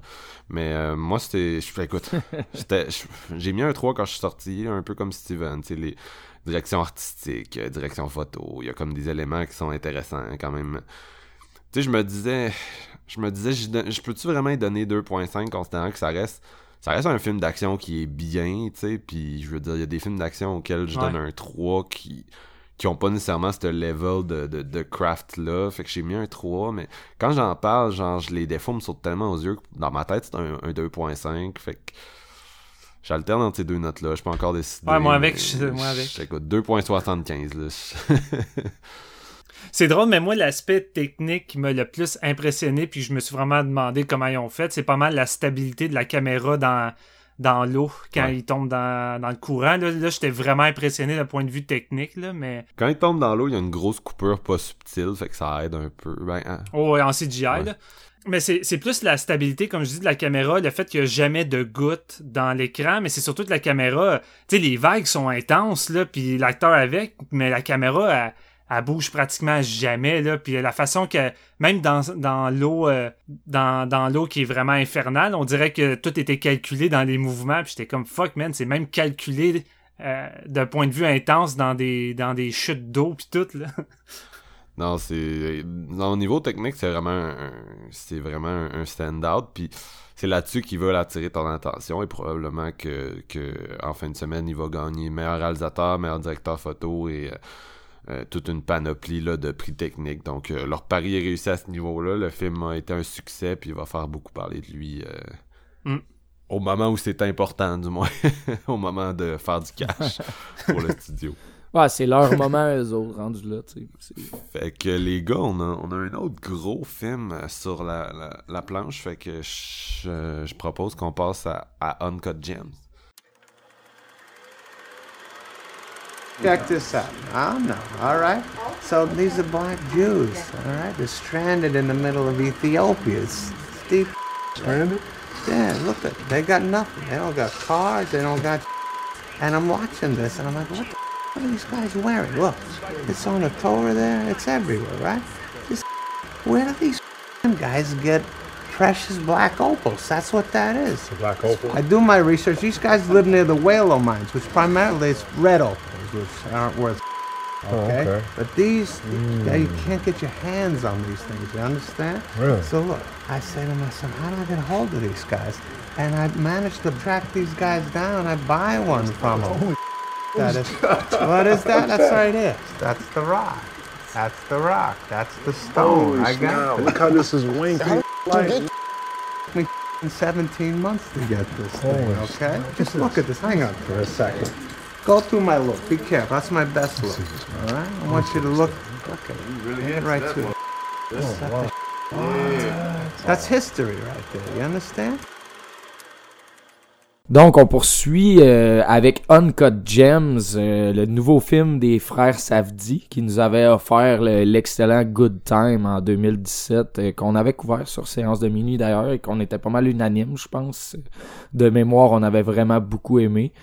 Euh, Uncut Gems qui met en vedette euh, Adam Sandler, il joue le rôle de Howard Ratner, un, euh, un gars qui travaille dans le Diamond District de New York, euh, dans le fond, un gambler compulsif aussi, il travaille avec euh, l'argent tout le temps des clients, euh, les- bon, tout ce qui est de valeur, vraiment, il gamble sur le basketball aussi, beaucoup sur les...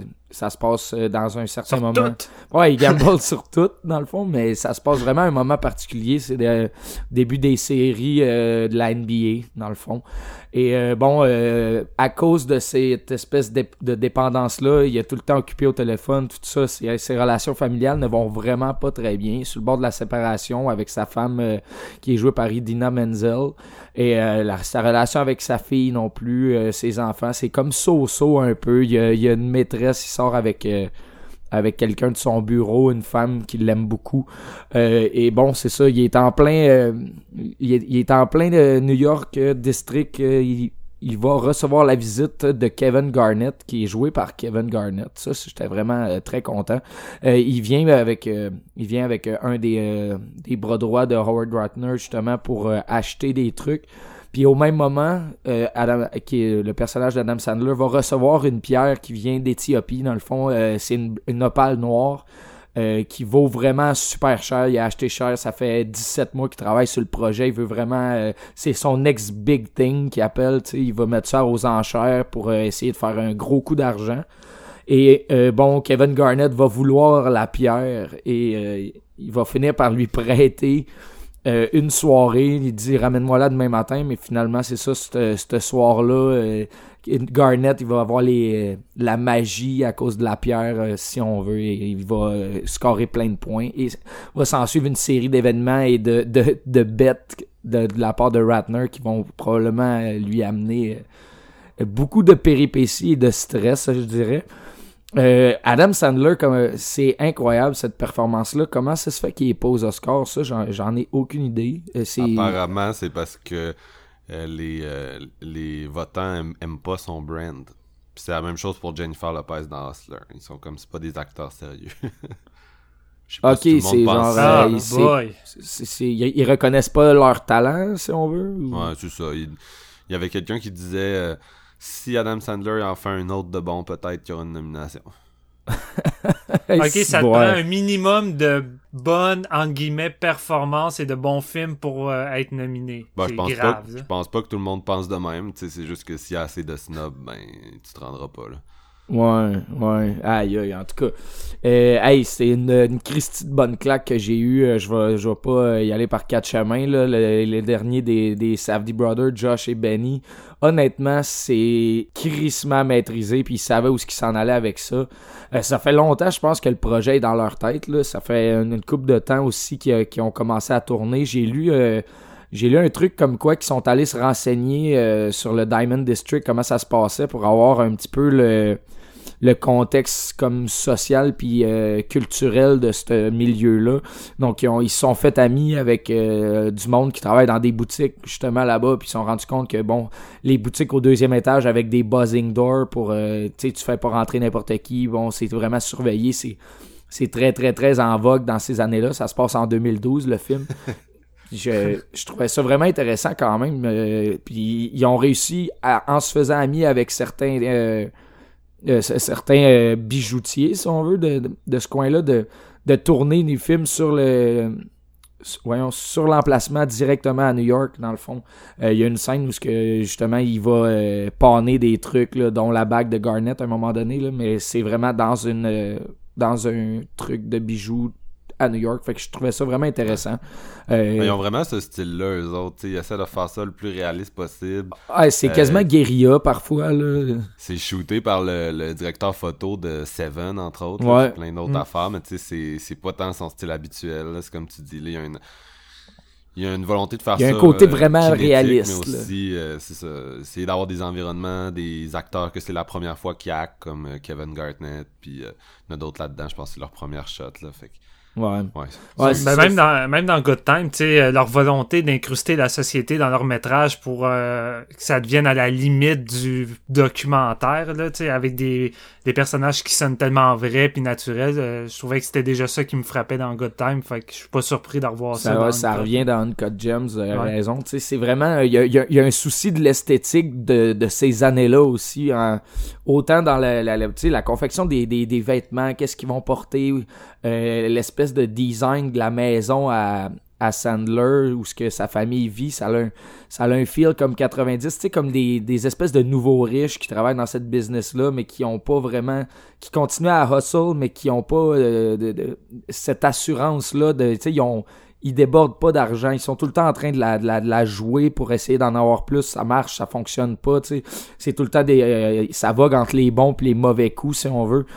Puis euh, c'est un peu euh, un peu une, tranche de vie qu'on va vivre avec euh, Sandler qui ça se met c'est comme une c'est quasiment un time de bombe plus plus stressant que 19-17 euh, je sais pas si vous comprenez ce que je veux dire, dans le sens où on, va le suivre sur une courte période de temps, puis tout ce qui va y arriver il va vraiment faire en sorte que tu, capotes avec lui, puis genre, il y a rien qui va vraiment bien. Puis je trouvais que on, trouvait le, sentiment de, de, stress puis d'inconfort, euh, l'anxiogène vraiment élevé dans Uncut Gems.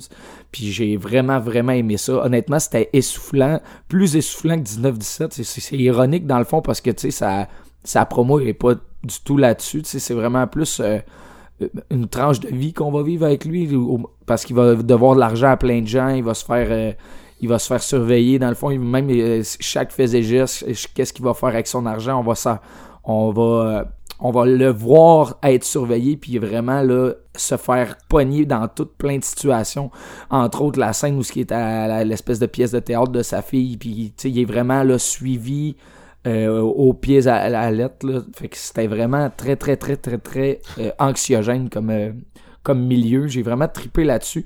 Puis c'est vraiment accompagné d'une soundtrack qui est...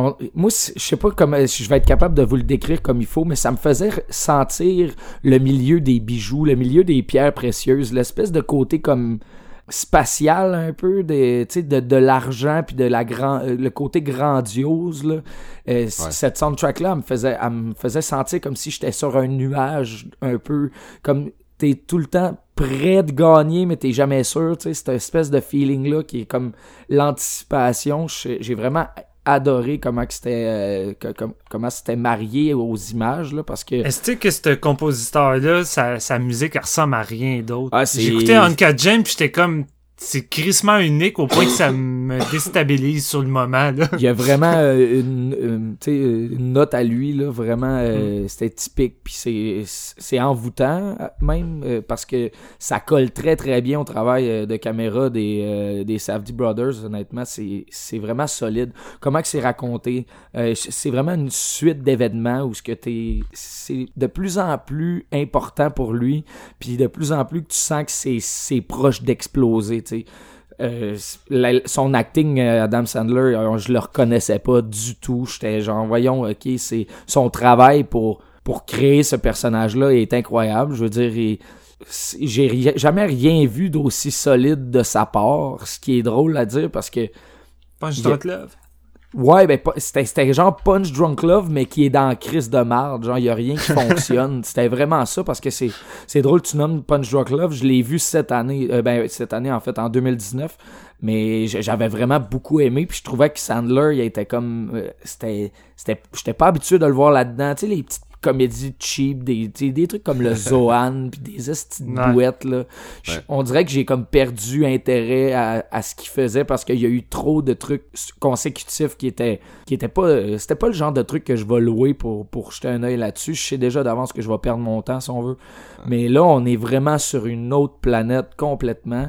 Euh, le gars, il, le gars, il transcende l'écran vraiment. Là, il met il maîtrise son personnage puis ça on, dirait que ça pue l'argent son, son désir son espèce de, dépendance au gambling on le ressent il- des fois il oublie d'écouter les gens autour de lui pour vraiment euh, tu sais comment quand il reçoit sa pierre là qu'il regarde il se fait donner de la merde par un gars qui travaille pour lui depuis 8 ans puis il est juste genre man je me viens d'un pantalon là je me calisse de qu'est-ce que toi tu dis je tiens genre de l'argent pur et dur dans mes mains puis je sais que je vais en faire tu sais mais sauf qu'il a, le don de prendre sa dépendance avant le reste, qui est, ben, ce qui est typique des gens qui ont une dépendance à quoi que ce soit. Là. Je veux dire, ça, passe par-dessus tout le reste, puis on le sent vraiment bien dans chacune des espèces de, euh, ben, Dans son contexte, autant familial, autant relationnel, il pète des coches à, à tu sais, je veux dire, il, il est tout le temps avec des signes d'argent dans les yeux, puis c'est cette espèce de débandade-là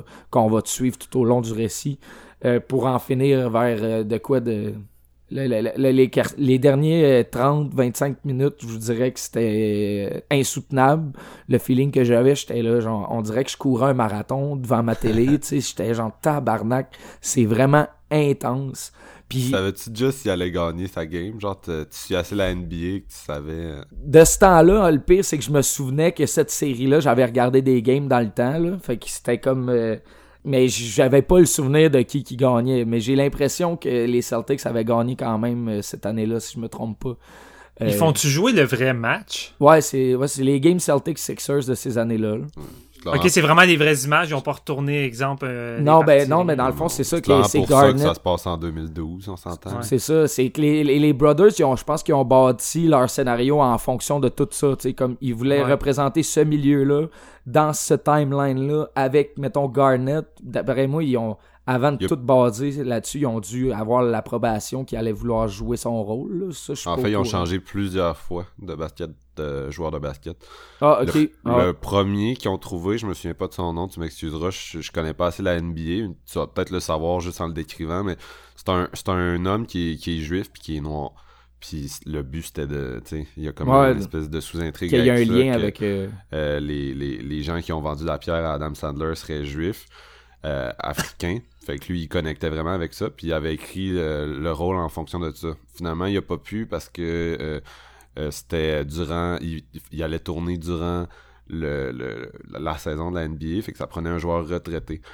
Kobe, Kobe Bryant, qui, qui vient de décéder, euh, a dit que ça y tentait d'avoir le rôle. Fait que les Aïe. frères Safdie ont réécrit pour Kobe. Puis finalement, il a dit Ah non, ça me tente pas, je vais réaliser des films. Fait que là, il était comme tabarnak. Puis euh, ils ont, après ça, ils ont réécrit pour Kevin Garnett. Mais eux, c'est des fans des Knicks. Fait qu'ils haïssaient crissement Kevin Garnett. Fait qu'au début, ils voulaient pas. Ah, t'es sérieux? Ah, malade! Malade! Mais en, même temps, tu sais, je veux dire, c'était, c'est l'élément déclencheur de leur film. Ils n'ont pas le choix que ça soit relié puis que le, le- le joueur de basket euh, ait une attirance euh, par rapport à l'origine de la pierre. là, tu sais. Ben, c'est, c'est- ben, tu sais, là, il y en a moins. Mais c'était lui qui était dispo. Puis tu sais, la raison pour laquelle ça se passe en 2012, c'est clairement juste ça. Là. C'est comme. Ouais. C'est là que Ça Kevin Garnett a été dans ouais. une série qui, qui avait un impact, puis qui fait que, hey, on va prendre cette série-là pour, euh, pour euh, no- notre, euh, notre plot de, de, de gambling. là. Ouais.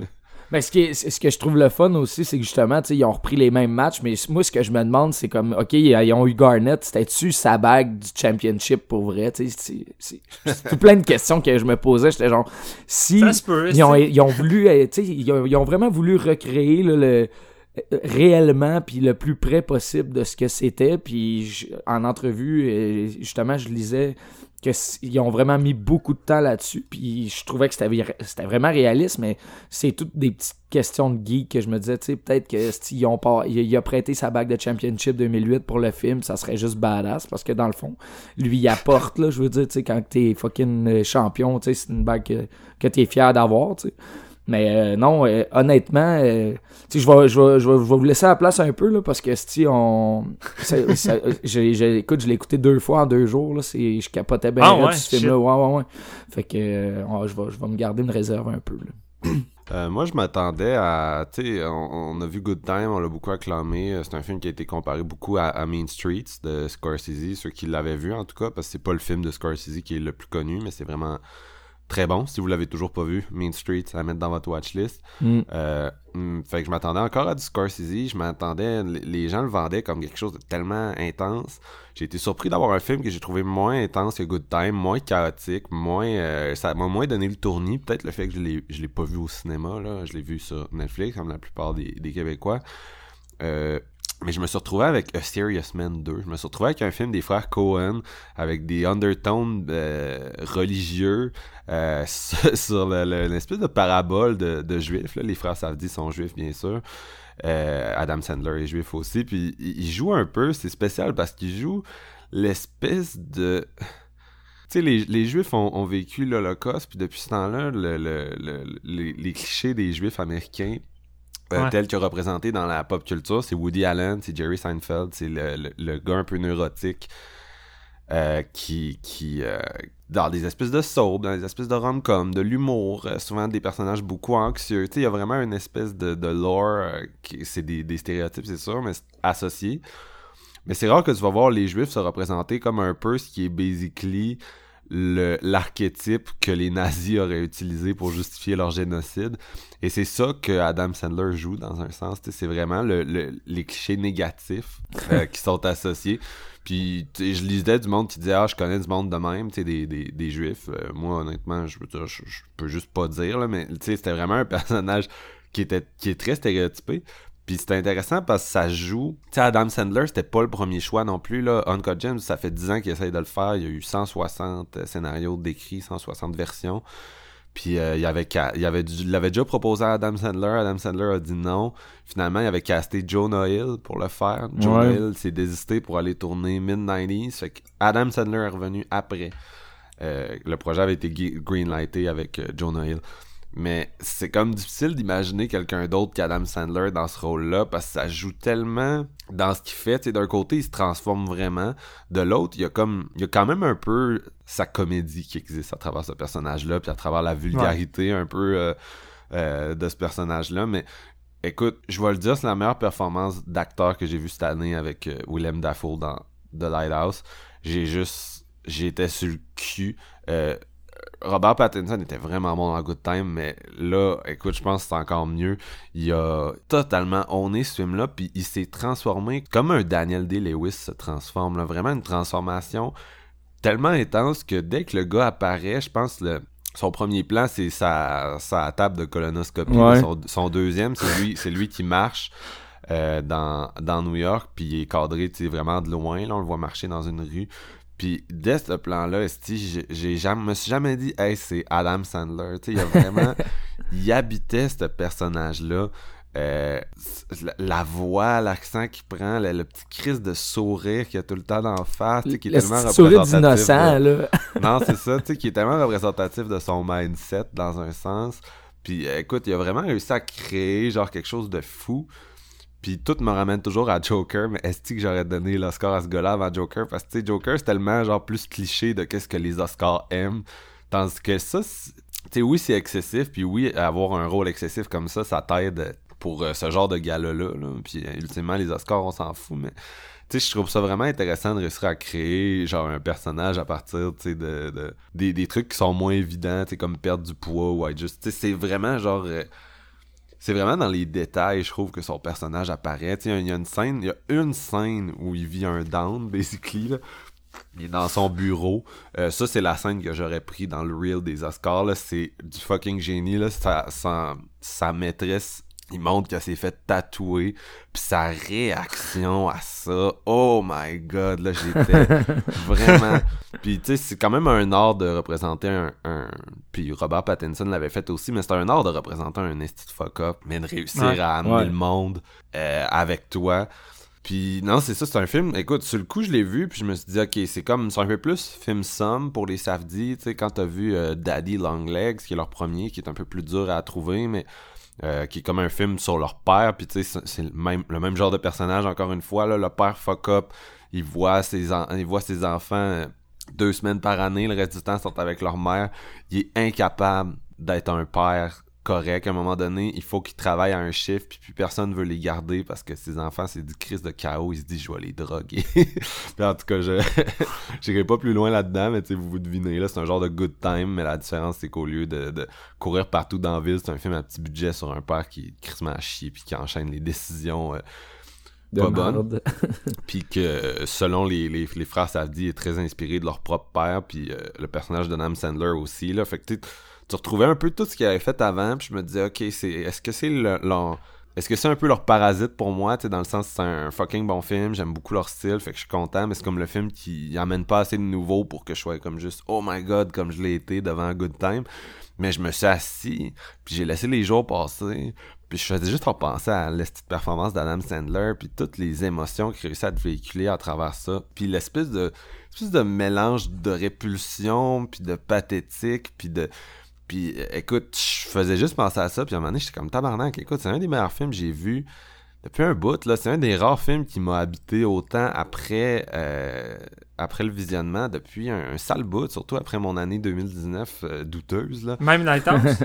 Ben, écoute, Lighthouse, c'est un des rares que je considère peut-être supérieur, mais c'est ça mon point, là, c'est que, tu sais, il n'y en a vraiment pas beaucoup.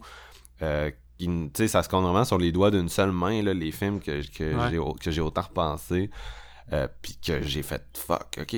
Fait que, c'est un peu ça. Écoute, c'est, si vous avez vu Good Time, je veux dire, on retombe, on retombe quand même dans un style de réalisation semblable. On retombe dans. Tu, tu l'as dit tantôt, la soundtrack est vraiment bonne. Elle est différente de Good Time, mais c'est le même artiste. Fait que, il y a comme un, Ouais. un ensemble de, de pièces qu'on connaît déjà, qui s'assemblent super bien.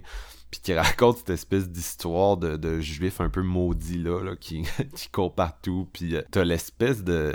Comment il joue, tu sais, tu sens l'espèce d'adrénaline, l'espèce d'intensité, mais j'aimais les, les moments comiques, tu sais, à un moment donné, si la porte est bloquée, puis il, il, essaie de la débloquer, puis ça marche pas. Puis écoute, t'as jamais vu autant de suspense sur une porte bloquée, honnêtement, parce que rendu là, t'es tellement dans son mindset d'intensité, puis que comme chaque, chaque petit truc qui va pas bien peut l'amener à sa perte, que la mm. porte bloquée, c'est comme le pic de l'humour de l'année, carrément. Puis là, il, puis de l'anxiété en même temps. Puis là, il appelle un gars pour qu'il vienne, qu'il apporte un outil ou je sais pas trop, puis t'as juste le gars qui s'en vient avec le coffre, mais c'est comme un long travelling du gars qui marche avec le coffre, puis il s'en calisse. Genre, tu sais, pas dans le sens qu'il s'en calisse, mais il marche genre tranquille, comme tu marcherais à Il est pas dans le même état, là. C'est ça. Puis tout le long du film, t'étais dans le mindset de, de, de, Adam Sandler que ça va, ça, écoute, ça a tout le temps l'air de rouler à 200 à l'heure. Il parle, il fait trois téléphones en même temps. Hey, ça, ça, c'est du génie, là, quand il parle sur trois lignes de téléphone en même temps. Écoute, écoute, j'étais, t'es étourdi un moment donné, t'es comme fuck, comment ce gars-là fait pour tout tenir ça? Puis tout faire exister ça dans une seule genre bulle, comment ça fait pour tout marcher, puis à un moment donné, ça marche plus vraiment, tu sais, t'as vraiment l'impression que c'est une parabole d'un homme qui se fait écarteler en essayant de, tenir ensemble les lambeaux de, sa vie, là. Fait que c'est, quand même intéressant, mais c'est ça, tu sais, comme le, le plan, je reviens au travelling du gars qui marche avec le coffre à outils, puis c'est juste comme, je m'en vais porter mon coffre à outils à mon boss, puis genre, le long moment, puis T'as juste envie d'y crier Envoie tabarnak! Parce que la réalité, c'est que les ont réussi à te mettre dans ce mindset-là. Où t'es comme faut que la crise de porte à eau pour que Kevin Garnett rentre la crise de pierre dans le crise de magasin. Puis tu sais, t'es vraiment sur ce high-là. Fait que c'est là que j'ai réalisé, ok, je suis, ils m'ont totalement embarqué dans leur espèce de petit sortilège. Euh, c'est un crise de gros trip. C'est un crise de gros trip. J'en ai, encore plein à dire, mais je vais, te laisser aller, aller Steven. ben écoute, euh, je vais je vais pas forcément m'éloigner ben ben de vous autres, là. mais euh, bienvenue dans l'univers de l'arnaque et des gens chers et des paris à la sauce des frères Safety.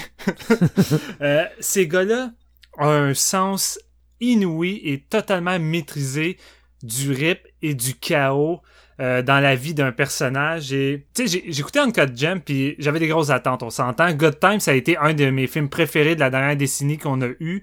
Euh, c'est un film que dès les dix premières minutes, j'avais déjà le souffle complètement à terre puis je me demandais comment j'allais réussir à survivre.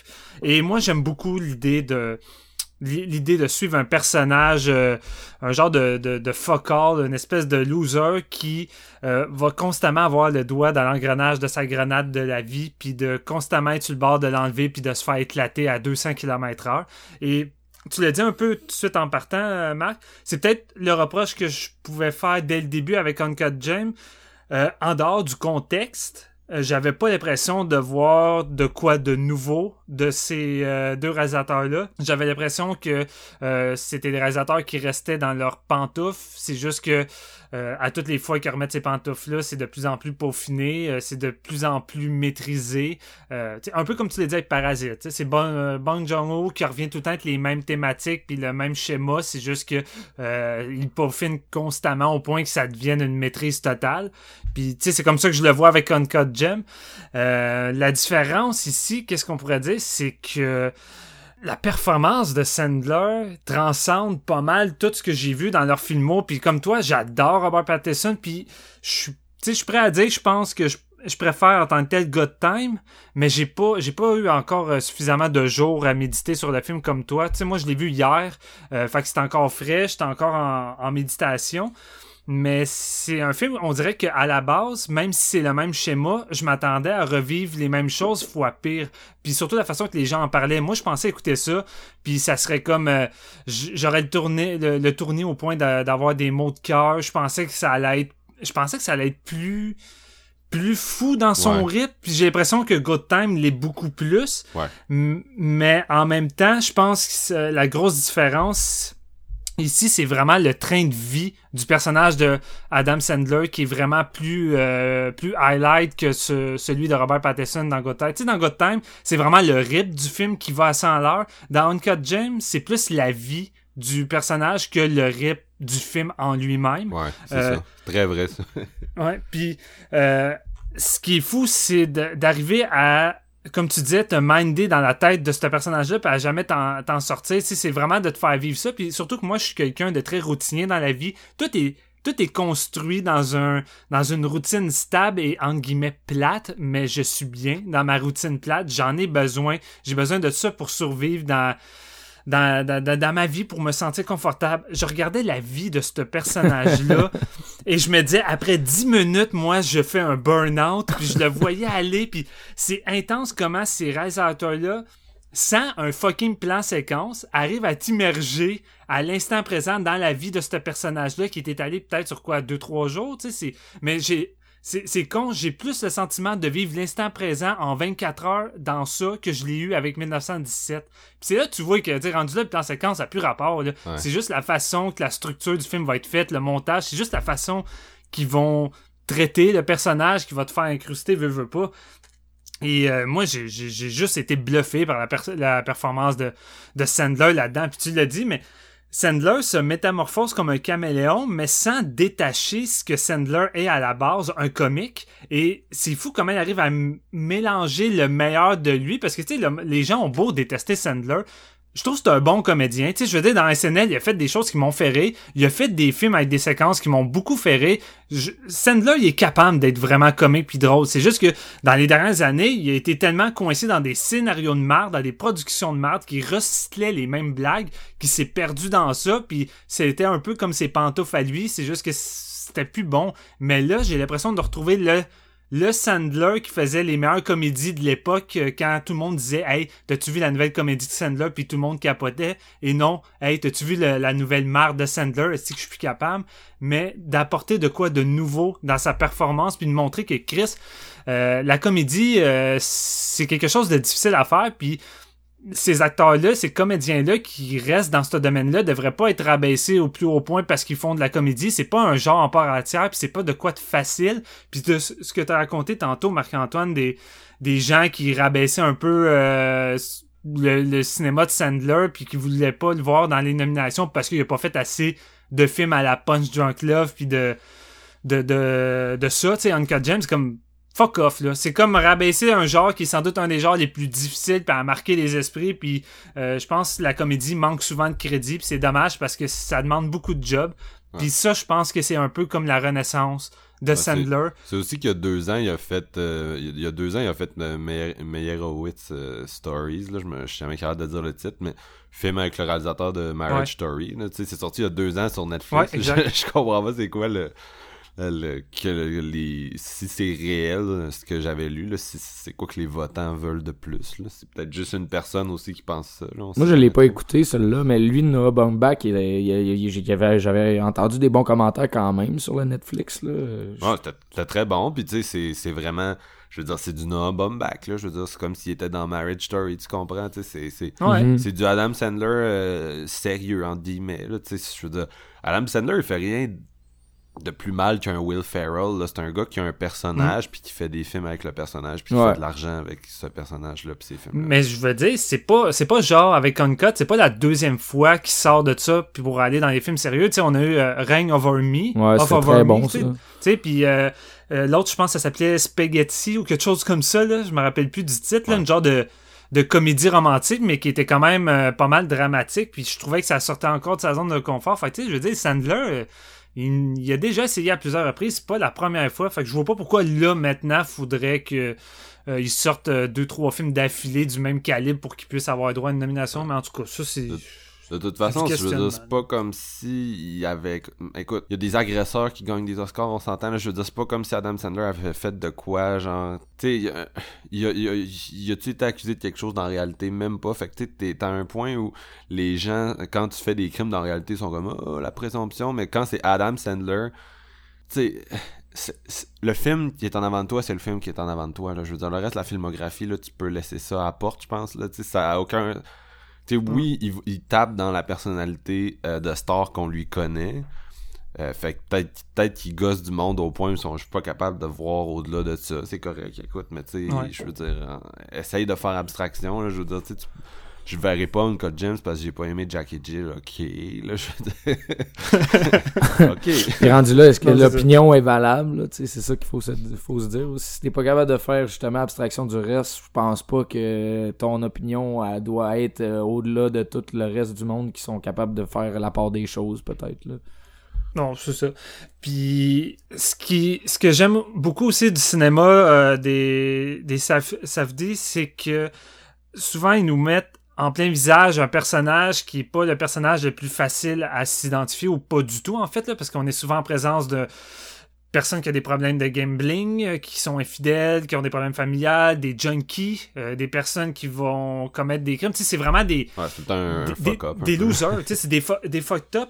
Mais ce qui me plaît, ce que j'aime vraiment, c'est que il arrive tout le temps, malgré tout, à faire en sorte qu'on s'attache tout de même à ces personnages-là, malgré les mauvaises décisions, malgré leurs valeurs qui sont complètement à l'encontre des miennes, par exemple. Mais il arrive tout le temps à faire en sorte que ça reste des êtres humains, que même s'ils ont un style de vie euh, différent de la nôtre ou qui sont juste plus fucked up, ça reste des êtres humains qui euh, méritent pas moins d'être comme traités en tant qu'être humain. Puis je trouve que dans leurs films, c'est jamais c'est jamais euh, montré de la mauvaise façon. Tu jamais dans Uncut Gem, les réalisateurs dénoncent la façon que Adam Sandler agit. Jamais dans euh, Good Time, ils dénoncent la façon d'être de Robert Pattinson. Il nous montre juste le personnage sous sa vraie nature. Puis rendu là, c'est nous qu'on est juste là à juger les décisions les plus de plus en plus stupides et graves qui font juste les les, les, faire en sorte qu'ils mettent un pied de plus en plus loin dans la tombe. c'est ça qui arrive avec le personnage de, Sandler. À toutes les fois que tu vois une opportunité avec lui, que tu es comme, OK, finalement, Chris, il va s'en sortir. Il va reprendre une autre décision encore plus complètement stupide au point que c'est tellement naturel chez lui maintenant. Ça fait tellement des années, tu vois que ce gars-là fait ça qui a pas le choix de trouver un autre moyen de, de faire plus d'argent, d'encore de, de, de, trouver un moyen d'être encore plus rentable au point que ça va complètement nuire à sa vie, au point que ça va le tuer. Puis c'est ça qui est c'est ça qu'il faut avec Uncut James, c'est qu'il y a vraiment un réel crescendo qui, qui arrive constamment jusqu'à la finale où que écoute on, la caméra est même pas, est même pas présente durant le match de basket pour la simple raison, comme vous disiez, c'est le vrai match de basket. Il pouvait pas. à la limite, il aurait peut-être pu entrecouper des vraies images, mais je veux dire, on est autant incrusté dans la partie de basket à travers la télé de notre télé que si on était présent. J'étais sur le bout de mon siège. Eh je souhaitais, je souhaitais que la, personne, que le, joueur de basket réussisse pour la simple raison que crime, j'avais envie de voir ce personnage-là s'en sortir parce que malgré que c'est un espèce de loser qui, qui est tout le temps à la recherche de la shit, mais Chris, j'avais envie là, de le voir s'en sortir, qui s'en sorte, aussi, qui survit. Puis je savais pas moi le déroulement du match, qu'est-ce qui allait arriver. Fait tu sais, j'étais juste en plein dedans, puis j'ai juste j'avais le souffle coupé, puis en, comme pour Good Time, ces réalisateurs-là, à la fin du générique, j'essayais de reprendre mon souffle, j'étais complètement à terre, puis je me dis, écoute, ces réalisateurs-là, c'est les kings de te foutre à terre puis de te prendre ta respiration, de t'agripper les poumons puis de jamais te relâcher pendant fuck deux heures et quart. J'ai moins senti euh, ça moi dans celle-là honnêtement. Ça a pas été. Il y a comme beaucoup, il y a beaucoup, il y a beaucoup de moments où c'était arrêté, il y a beaucoup de moments où c'est. Euh, ouais. Tu sais, Good Time, à l'époque, on l'avait décrit, puis on se disait vraiment, Chris, c'est comme un film d'action, là, je veux dire. Ça commence, il essaye de faire un, un, vol, ça marche pas, puis après ça, c'est juste, c'est non-stop, C'est le personnage en mouvement constant, dans la même quête. Puis, il, tu sais, toutes les, il y a comme plein de personnages qui passent dans sa vie, mais c'est tout l'espace d'une scène parce que lui, il continue de tout essayer pour trouver le cash dont il a besoin. Fait qu'il y avait vraiment l'espèce de gros mouvement, tandis que dans Uncut Gems, des fois, c'est arrêté. Là, des fois, il se retrouve... Euh, il se retrouve, euh, il s'en va voir les, les, femmes dans sa vie, puis euh, ça va voir sa famille. C'est plus un portrait de personnage, une étude de caractère qui est comme plus développée, qui se fait moins par les gestes, l'action, les décisions. Il y a beaucoup de ça aussi, on s'entend, mais c'est comme tu disais tout à l'heure, c'est comme c'est plus sa vie qui bouge vite que le film qui bouge vite. Fait on dirait que ça se terminait, puis j'étais comme j'étais j'étais moins physiquement dedans. Il y a beaucoup de monde qui ont l'air d'avoir été dedans intense physiquement, fait que c'est cool. Mais j'étais vraiment affecté quand même, mais c'était plus par le, le, sort du personnage puis qu'est-ce qui est arrivé que par la fabrique du film, on dirait. Ben, c'est juste, c'est pas tant que j'ai trouvé que c'était plus du non-stop qu'un good time, c'est juste que j'ai trouvé que l'accumulation était autant présente qu'un good time, sinon peut-être un peu plus lourde dans le sens que oui, il y a des pauses qui sont là, on va dire, pratiquement pour donner une chance de souffler, mais c'est que ces pauses-là ne coupent pas ne coupe pas ce que tu as vécu auparavant ou, l'adrénaline que tu avais au point que tu recommences à zéro quand ça redécolle. Tu sais, c'est ça que je reprochais avec 1917, c'est que les, les, genres de lapsus ou les coupures ou les trucs faisaient en sorte que c'est comme si j'avais besoin de me remettre constamment dans la vibe du plan séquence puis d'être sous l'adrénaline. Mais ici, malgré qu'il y ait des instants de plus euh, tranquilles, je gardais la même accumulation que j'avais depuis le début au point que je trouvais que ça faisait en sorte que la finale du basket était aussi amplifiée que si le film avait duré comme non-stop sans coupeur comme un God Time puis je pense que ça paraît ça fait en sorte que ça paraît plus lourd également. Tu sais quand le générique est apparu je me suis pas dit genre ah, j'en aurais pris un 20 minutes de plus là. J'étais comme je me sens autant je me, je me sens autant alourdi qu'un Good Time mais d'une juste d'une façon différente. C'est juste qu'ils font vraiment de façon différente avec celui-là Ouais, beaucoup plus long. Mais je pense euh, aussi, euh, c'est euh, il y a une certaine profondeur dans le personnage où ce il y a plusieurs moments où ce que tu le vois craquer puis tu le vois qui est comme Ouais. Tu sais, il, est pas aussi fort que ce qu'il a de l'air quand il vend ses trucs ou quand il se fait quand il se fait courir qui est intéressant là, c'est l'espèce d'optimisme un peu fou là. ouais, c'est la dimension de tu sais pas tu vois tu vois pas juste ses problèmes, mais tu sais des fois tu vois aussi qu'il y a bon, il y a du monde qui il y a du monde qui l'aime pour certaines raisons, sont rares, mais tu es capable de voir un petit peu les, deux côtés de sa personnalité, tu. Puis peut-être un peu la personne qui était avant tout, euh, tout, tout ce qui arrive de mal dans sa vie, tu sais. Parce que, mm. tu sais, des fois, il craque, bon, la, la shot après le, le coffre du char, tu sais, on parlait de, de petit côté, cette dimension de comédie, tu sais, quand il colle à sa femme, ah, ça sent le, ben, le, poulet barbecue, tu sais, c'est bon, c'est, puis tu sais, c'est un esti de poulet au micro-ondes que tu le sais qu'il va être sec puis dégueu, tu sais. Puis sa femme, elle le sait, elle est comme, tu veux juste te racheter tes estis de bourde, mais je suis écœuré de toi, tu sais. Euh, justement, il dit non, Mendel, euh, Menzel, quand que quand elle joue euh, la scène où ce que il, lui demande de revenir de, vers lui puis tout puis ce qu'elle dit c'est genre oh shit que dans ma vie je me croise les doigts pour pas me faire dire des trucs comme ça tu sais genre Hey, frappe-moi dans la face. Cette scène-là, elle, est drôle, elle est drôle en crise, mais, c'est lourd, là. Quand, quand il sur dit, un point lourd. Quand il dit regarde-moi dans les yeux, puis genre, la façon qu'il fait ça, c'est elle, regarde dans les yeux. Mais même toi, tu vois pas c'est quoi qu'il y a à voir dans ses yeux. j'étais comme, j'étais vraiment, tu sais, j'étais, mais il y a, y a, de quoi, je sais pas, il y a vraiment un charme qui s'est opéré dans ce film-là, puis euh, je sais pas comment dire, tu, tu, tu, tu le sens qu'il veut, mais il est juste, il est juste trop ça, ça marchera juste jamais. Puis, tu sais, la, la, scène où t'en parlais, il, il, il, est dans le coffre de char, il fait sortir du coffre de char. Il y a d'autres linges dans le char, ça y est déjà arrivé. C'est comme vraiment un. Ouais. c'est là que tu réalises. Euh, c'est comme un personnage, la façon qu'il fonctionne. Il, il, est tout le temps comme s'il avait, il était à un move de, de tout régler. Puis que. Puis j'imagine que c'est ça le mindset des gamblers. Là. Je suis chanceux, j'en ai jamais vraiment eu dans ma vie, mais je, ben, je, dis ça, je veux dire, je souhaite pas. Tu sais, si j'en avais un dans ma vie, je veux dire, je le, je le bannirais pas, mais dans le sens où ça semble être quelque chose d'extrêmement tough, là, quand t'as quelqu'un dans ta famille direct, quelqu'un que tu fréquentes, euh, qui a ce problème-là, je veux dire. Fait que, tu sais, j'ai jamais côtoyé de monde qui avait cette addiction-là, ou du moins, si je l'ai faite, j'en étais vraiment pas conscient. Mm. Puis je me, demande si c'est vraiment ça le mindset, mais fuck, c'est intense le mindset, ce mindset -là. Mais tu deviens, tu deviens mythomane pratiquement automatiquement avec le, la dépendance au jeu parce que tu te sens coupable pratiquement tout le temps, puis t'es tout le temps en arrière de tes moves. Tu, sais, tu peux pas gagner contre ça. C'est intéressant justement ce que tu disais par rapport au fait qu'il est tout le temps approche d'être au move de tout régler, mais ce move-là, il va pas tout régler parce qu'après ça, il va se remettre dans la merde pareil. C'est tout le temps de quoi t'es c'est pratiquement euh, incurable, si on veut. Là. Ça c'est ça qui est bon. C'est ça qui est bon. C'est quand t'as le reveal où tu vois que, ok, tu sais, là, il y a l'argent, là, c'est vrai.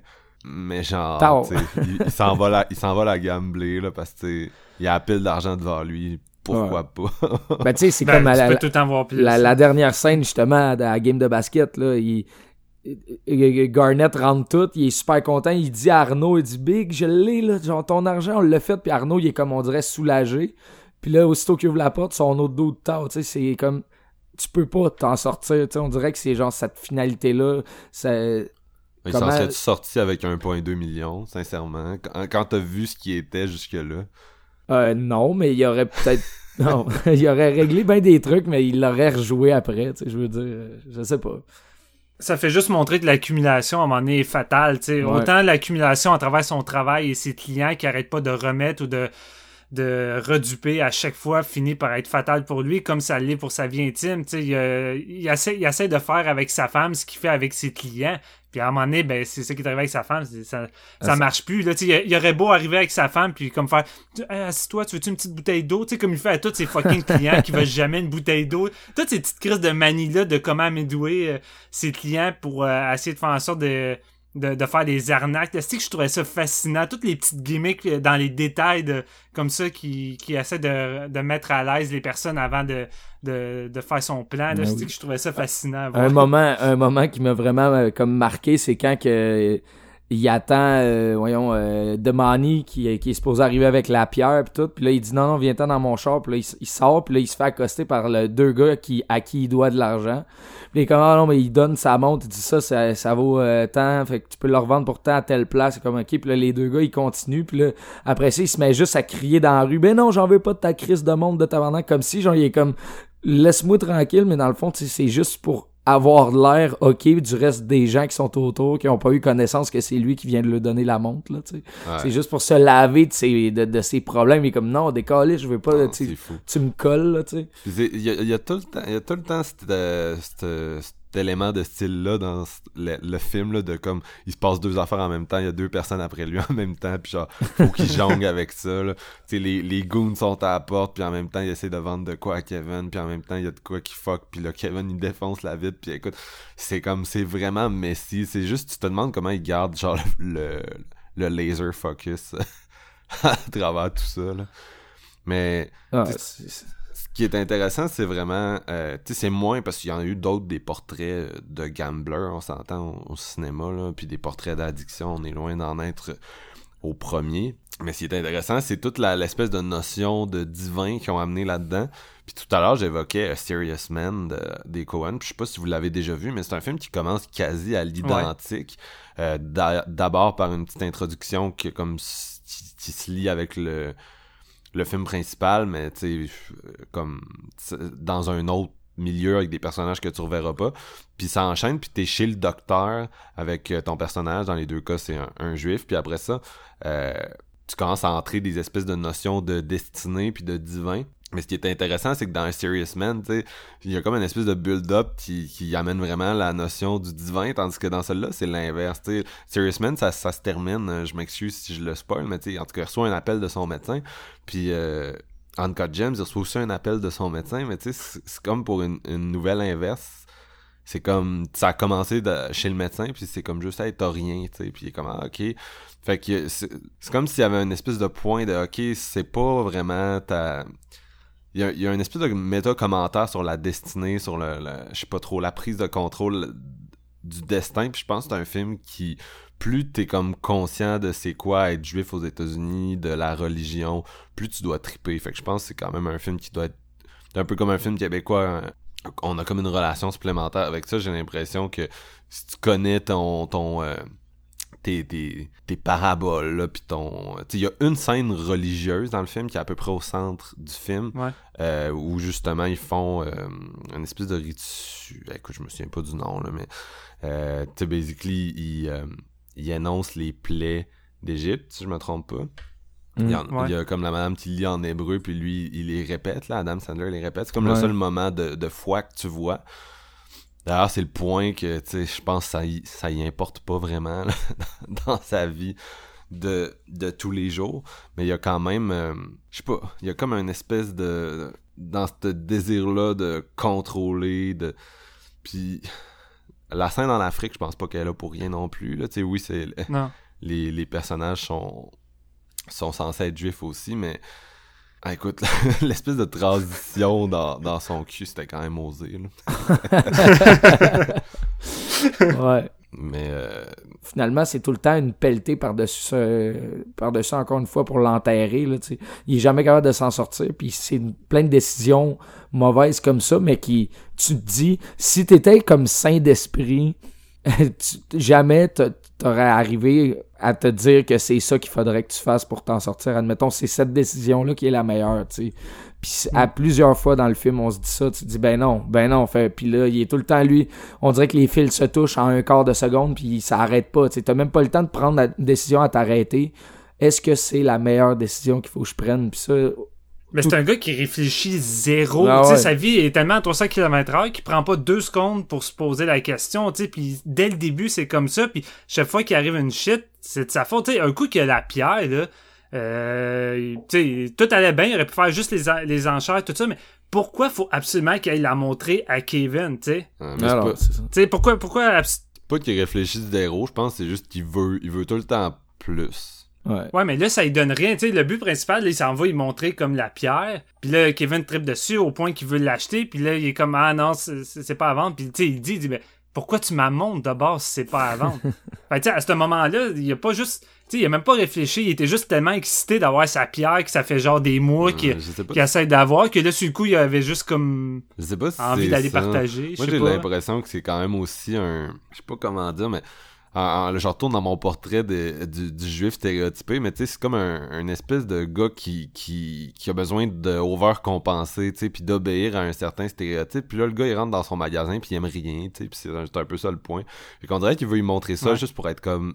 Tu sais, attends, là, j'ai de quoi de vraiment cool. Tu comprends ce que je veux dire? Genre, pour se sentir bien. Fait Ouais, a comme ouais, une motivation derrière ça. Je pense pas que c'était juste hyper impulsif. C'était vraiment comme le, le mais, mais ça c'est moi qui lis la scène comme ça là, parce que c'est jamais comme explicité mais j'ai l'impression que c'était c'était pour ça c'était comme pour ce Non, ben t'as pas tort, parce que dès qu'il reçoit, dès qu'il reçoit la boîte, euh, puis qu'il est dans, dans les mains, il est comme, attends, j'ai vraiment quelque chose de hot à te montrer, parce que l'autre, il venait juste de dire que, que euh, il il aime rien dans ton magasin, je vais l'amener ailleurs. Fait que non, non c'est Ben, vrai, c'est vrai. c'est un peu un petit Trump junior ce gars-là mais en même temps tu sais quand tu tu le regardes puis il y a comme ses, dents moi ses dents m'ont vraiment fasciné mais tu il y a ses bagues puis tout le kit. Mais quand tu, finis par euh, rentrer chez eux tu tu vois que c'est un gars qui est plein de dettes puis oui il y a un beau char euh, oui il y a un appart pour sa maîtresse puis il y a une, autre maison. Euh, ça va pas si mal mais tu en même temps c'est pas non plus le, le- le millionnaire ou le milliardaire tu C'est pas le penthouse, là. non, c'est ça. C'est un gars qui il a du gros cash qui voyage euh, chez lui, euh, que ce soit en montant ou en, en sortant des fois. Puis, euh, à un moment- donné, tu sens à travers les cracks, justement, que je sais pas trop, tu sais, c'est- c'est juste une addiction au gambling ou c'est plus que ça? C'est comme un besoin de... Dans ce personnage-là, spécifiquement, c'est comme un besoin de, de paraître, un besoin de se prouver, un besoin de... En tout cas, moi, c'est comme ça que je l'ai lu, là, mais...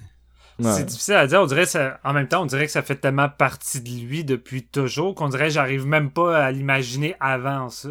C'est pour cacher une faiblesse un peu, là. Genre, il se cache derrière ça. C'est l'espèce d'appât du gain, le pouvoir là, de montrer qu'est-ce, euh, tu sais, les acquis pis tout ça, mais dans le fond, au final, il y a rien de plus. Dans le fond, il est habitué de tout perdre. Fait que c'est pour ça qu'il en- il veut en avoir. Il- L'espèce d'i- d'idéologie de bon, Ben, j'ai réussi à gagner telle affaire parce que j'ai perdu tellement d'affaires. C'est pareil comme dire genre ah si j'ai gagné 100 pièces dans la machine mais ça fait 1000 que je mets mais j'oublie le 1000 que j'ai mis parce que je viens de gagner 100 pièces. Si tu comprends le, le mindset un peu. Mais tu sais, habitué, habitué de tout perdre, mais à toutes les fois que justement il est gagnant ou que ça fonctionne, ben il s'arrange pour que ça remarche pas. Ben, c'est le mind, c'est comme au- ça, c'est un mindset de dépendant là. C'est aussi un portrait d'une société dans un sens d'un capitalisme où on a tout le temps le désir d'être dans une espèce de croissance, puis on essaye tout le temps des affaires de même. Là, je veux dire, tu sais, il y a beaucoup. Ouais. Je comprends qu'il y, a- il y a des citoyens qui sont pas comme ça, mais tu sais, quand tu regardes un peu comment le l'économie en général a évolué dans les 30 dernières années, tu te dis, tu sais, on aurait pu prendre ce qu'il y a devant nous, mais à la place, on fait des shit deals, puis euh, on va littéralement le tiers-monde, puis en tout cas, tu sais. Il y, y a- il y a une espèce de... de- Je sais pas trop, il y a une espèce de mindset de... Faut tout le temps sortir au top. Tu sais, c'est vraiment ça, ultimement. C'est tout le temps sortir au top. C'est plus... C'est ça son, son addiction pis son besoin. C'est comme... Pourquoi se contenter de ce qu'il y a quand, genre... Il y a l'option d'avoir Mm. plus? Fait que c'est pour ça que je demandais tantôt, est-ce que c'est ça le mindset de toutes les, les, euh, les personnes qui gamblent? Je sais pas. Je connais juste pas Ah. assez cet, euh, cet univers-là. Mais c'est clairement le mindset de ce personnage-là dans ce film. C'était cool Ouais. de retrouver euh, Eric Bogosian aussi. Moi, j'étais un fan. Euh, Talk Radio de Oliver Stone, c'est clairement son film le plus underrated. Puis c'est que j'aime euh, Bogosian là-dedans. Puis euh, c'est quand même un acteur parfait pour, pour les, les safdis, là, un peu comme Body Duress, le gars dans, dans Good Time, que je, je- des années après, je suis tout le temps autant palmé quand Body Duress, il raconte euh, sa première journée hors de prison. je sais pas si vous vous rappelez de ça. C'est comme un flashback, puis il raconte, mais le gars, il a tellement du delivery, là. Je, je comprends pas pourquoi je l'ai pas revu depuis ce temps-là. C'est le genre de, de dude, il y a une scène, je suis comme, donnez-y un Oscar d'acteur de soutien, engagez-le dans tous les films. Aviez-vous des trucs que vous vouliez ajouter sur euh, Uncut Gems ou on close ça? Ah, je pense pas mal ça pour moi. Ouais. Ok, fait que. euh, quelle note vous donnez à ce film-là? JF, à toi l'honneur. Moi, j'ai, euh, j'hésite, man. Je suis- vraiment sur le bord d'un 5 sur 5, esti. Oh! Je suis vraiment là, je suis renversé par ce film-là, puis j'ai, j'ai crissement eu du fun en même temps de, de, de traverser une gamme d'émotions. C'est vraiment, je l'ai vécu ce film-là, puis c'est, c'est crissement solide, là. Ça m'a donné le goût de revisiter Good Time, que j'avais juste vu une fois, puis je- que j'ai ici, donc euh, ça Ok. sera pas euh, bien difficile. là. Il est sur Netflix, là, présentement. Ouais, ça, je, ben, je m'étais Pour- le Blu-ray, c'est juste que, bon, sais, par manque de temps ou euh, la tête va d'un bord puis de l'autre, mais ouais, c'est euh, vraiment c'est 4.5 ou 5 sur 5, je sais pas encore, là. on verra à la fin de l'année. Steven, toi? J'ai vraiment trippé, je suis vraiment satisfait. On dirait que j'ai encore une certaine préférence pour Good Time. Puis, tu sais, ça, c'est peut-être une question de temps qui va me le dire, là, ou quand je vais revoir une cote à un moment donné, ou de quoi de même, là. Mais si je vais sur l'instant présent, euh, c'est ça, j'ai une préférence pour Good Time, même si j'ai, vraiment trippé sur une cote gem, puis euh, c'est, c'est pas mal, c'est pas mal l'une des, des meilleures performances de, de Sandler que j'ai trouvé fascinant dans ce personnage-là. Fait que j'y vais avec un 4 sur 5. Euh, moi, quand je, ça, quand je l'ai vu, je pense que je m'attendais trop à du, à du good time, comme je disais tout à l'heure. Fait que sur le coup, j'étais comme, ah, ok, c'est, moins intense, mais le film est tellement resté en tête, puis ultimement, c'est comme, c'est plus une espèce de comédie euh, à la fois euh, tragique et triste, puis qui trouve son, trouve son comique, en fait, dans l'espèce de, de, de, de tragique. Puis je pense que c'est ça, que c'est là que c'est le plus, euh, encore là, euh, stéréotype euh, juif, c'est-à-dire, tu sais, l'espèce de... Cette espèce d'humour-là dans, de, de la fatalité. Puis c'est sûr que quand t'as vécu l'Holocauste, je pense que t'as pas le choix. Mais il y a cette espèce d'humour-là de la fatalité, puis ça a vraiment été bien exploité dans l'histoire euh, du gambler. Fait que... Puis Adam Sandler, c'est... Je l'ai dit, mais c'est... Écoute, ce personnage-là, je, je- il m'a comme vraiment atteint, puis il est vraiment resté avec moi. J'ai pas eu la chance de le revisiter encore parce que je voulais attendre euh, ma, ma copine. Sinon, je pense que je l'aurais revu le, le lendemain du jour que c'est sorti. Euh, c'est dommage, je voulais vraiment l'avoir vu deux fois pour faire l'épisode. Ça va s'en venir dans les prochains jours. Je pense que c'est un 4.5 en attendant. Là, je vais trancher en poire en deux. 4.5 sur 5. Let's go. fait que, fait que c'est, c'est fini, c'est fini. Euh, les gars, merci beaucoup. C'était quand même un, c'était quand même un épisode assez intense finalement. Euh, Ouais, un épisode assez lourd, fait qu'on va reprendre notre souffle. Mais c'était des bons films, ça a fait des bons sujets. Je, suis- je suis content qu'on ait réussi à le faire parce que je me doutais qu'on allait avoir euh, pas mal de choses à dire. Ça va être quoi notre prochain épisode? C'est comme d'habitude, on le sait pas trop. On est encore en, en processus de réfléchir à ça. Merci à tout le monde qui nous suit, comme d'habitude. On va, on va surveiller tous ensemble les Oscars dimanche, savoir euh, est-ce que 1917 sort on top et euh, pourquoi Adam Sandler n'est pas présent. Euh, c'est l'Oscar dans notre cœur, Adam Sandler, au cas où vous auriez pas remarqué. Puis cette semaine, je pense qu'on va pas se laisser sur de la musique. On, a, on, a- on s'est dit qu'on allait peut-être changer ça. On allait peut-être abandonner la musique de la fin d'épisode. Je pense pas que c'est une tradition qui va vous manquer. Si vous êtes perturbé, vous, vous nous le ferez savoir. Euh, peut-être qu'on va avoir un outro. On va peut-être capable de se trouver un outro. On verra. Merci beaucoup tout le monde. Au revoir.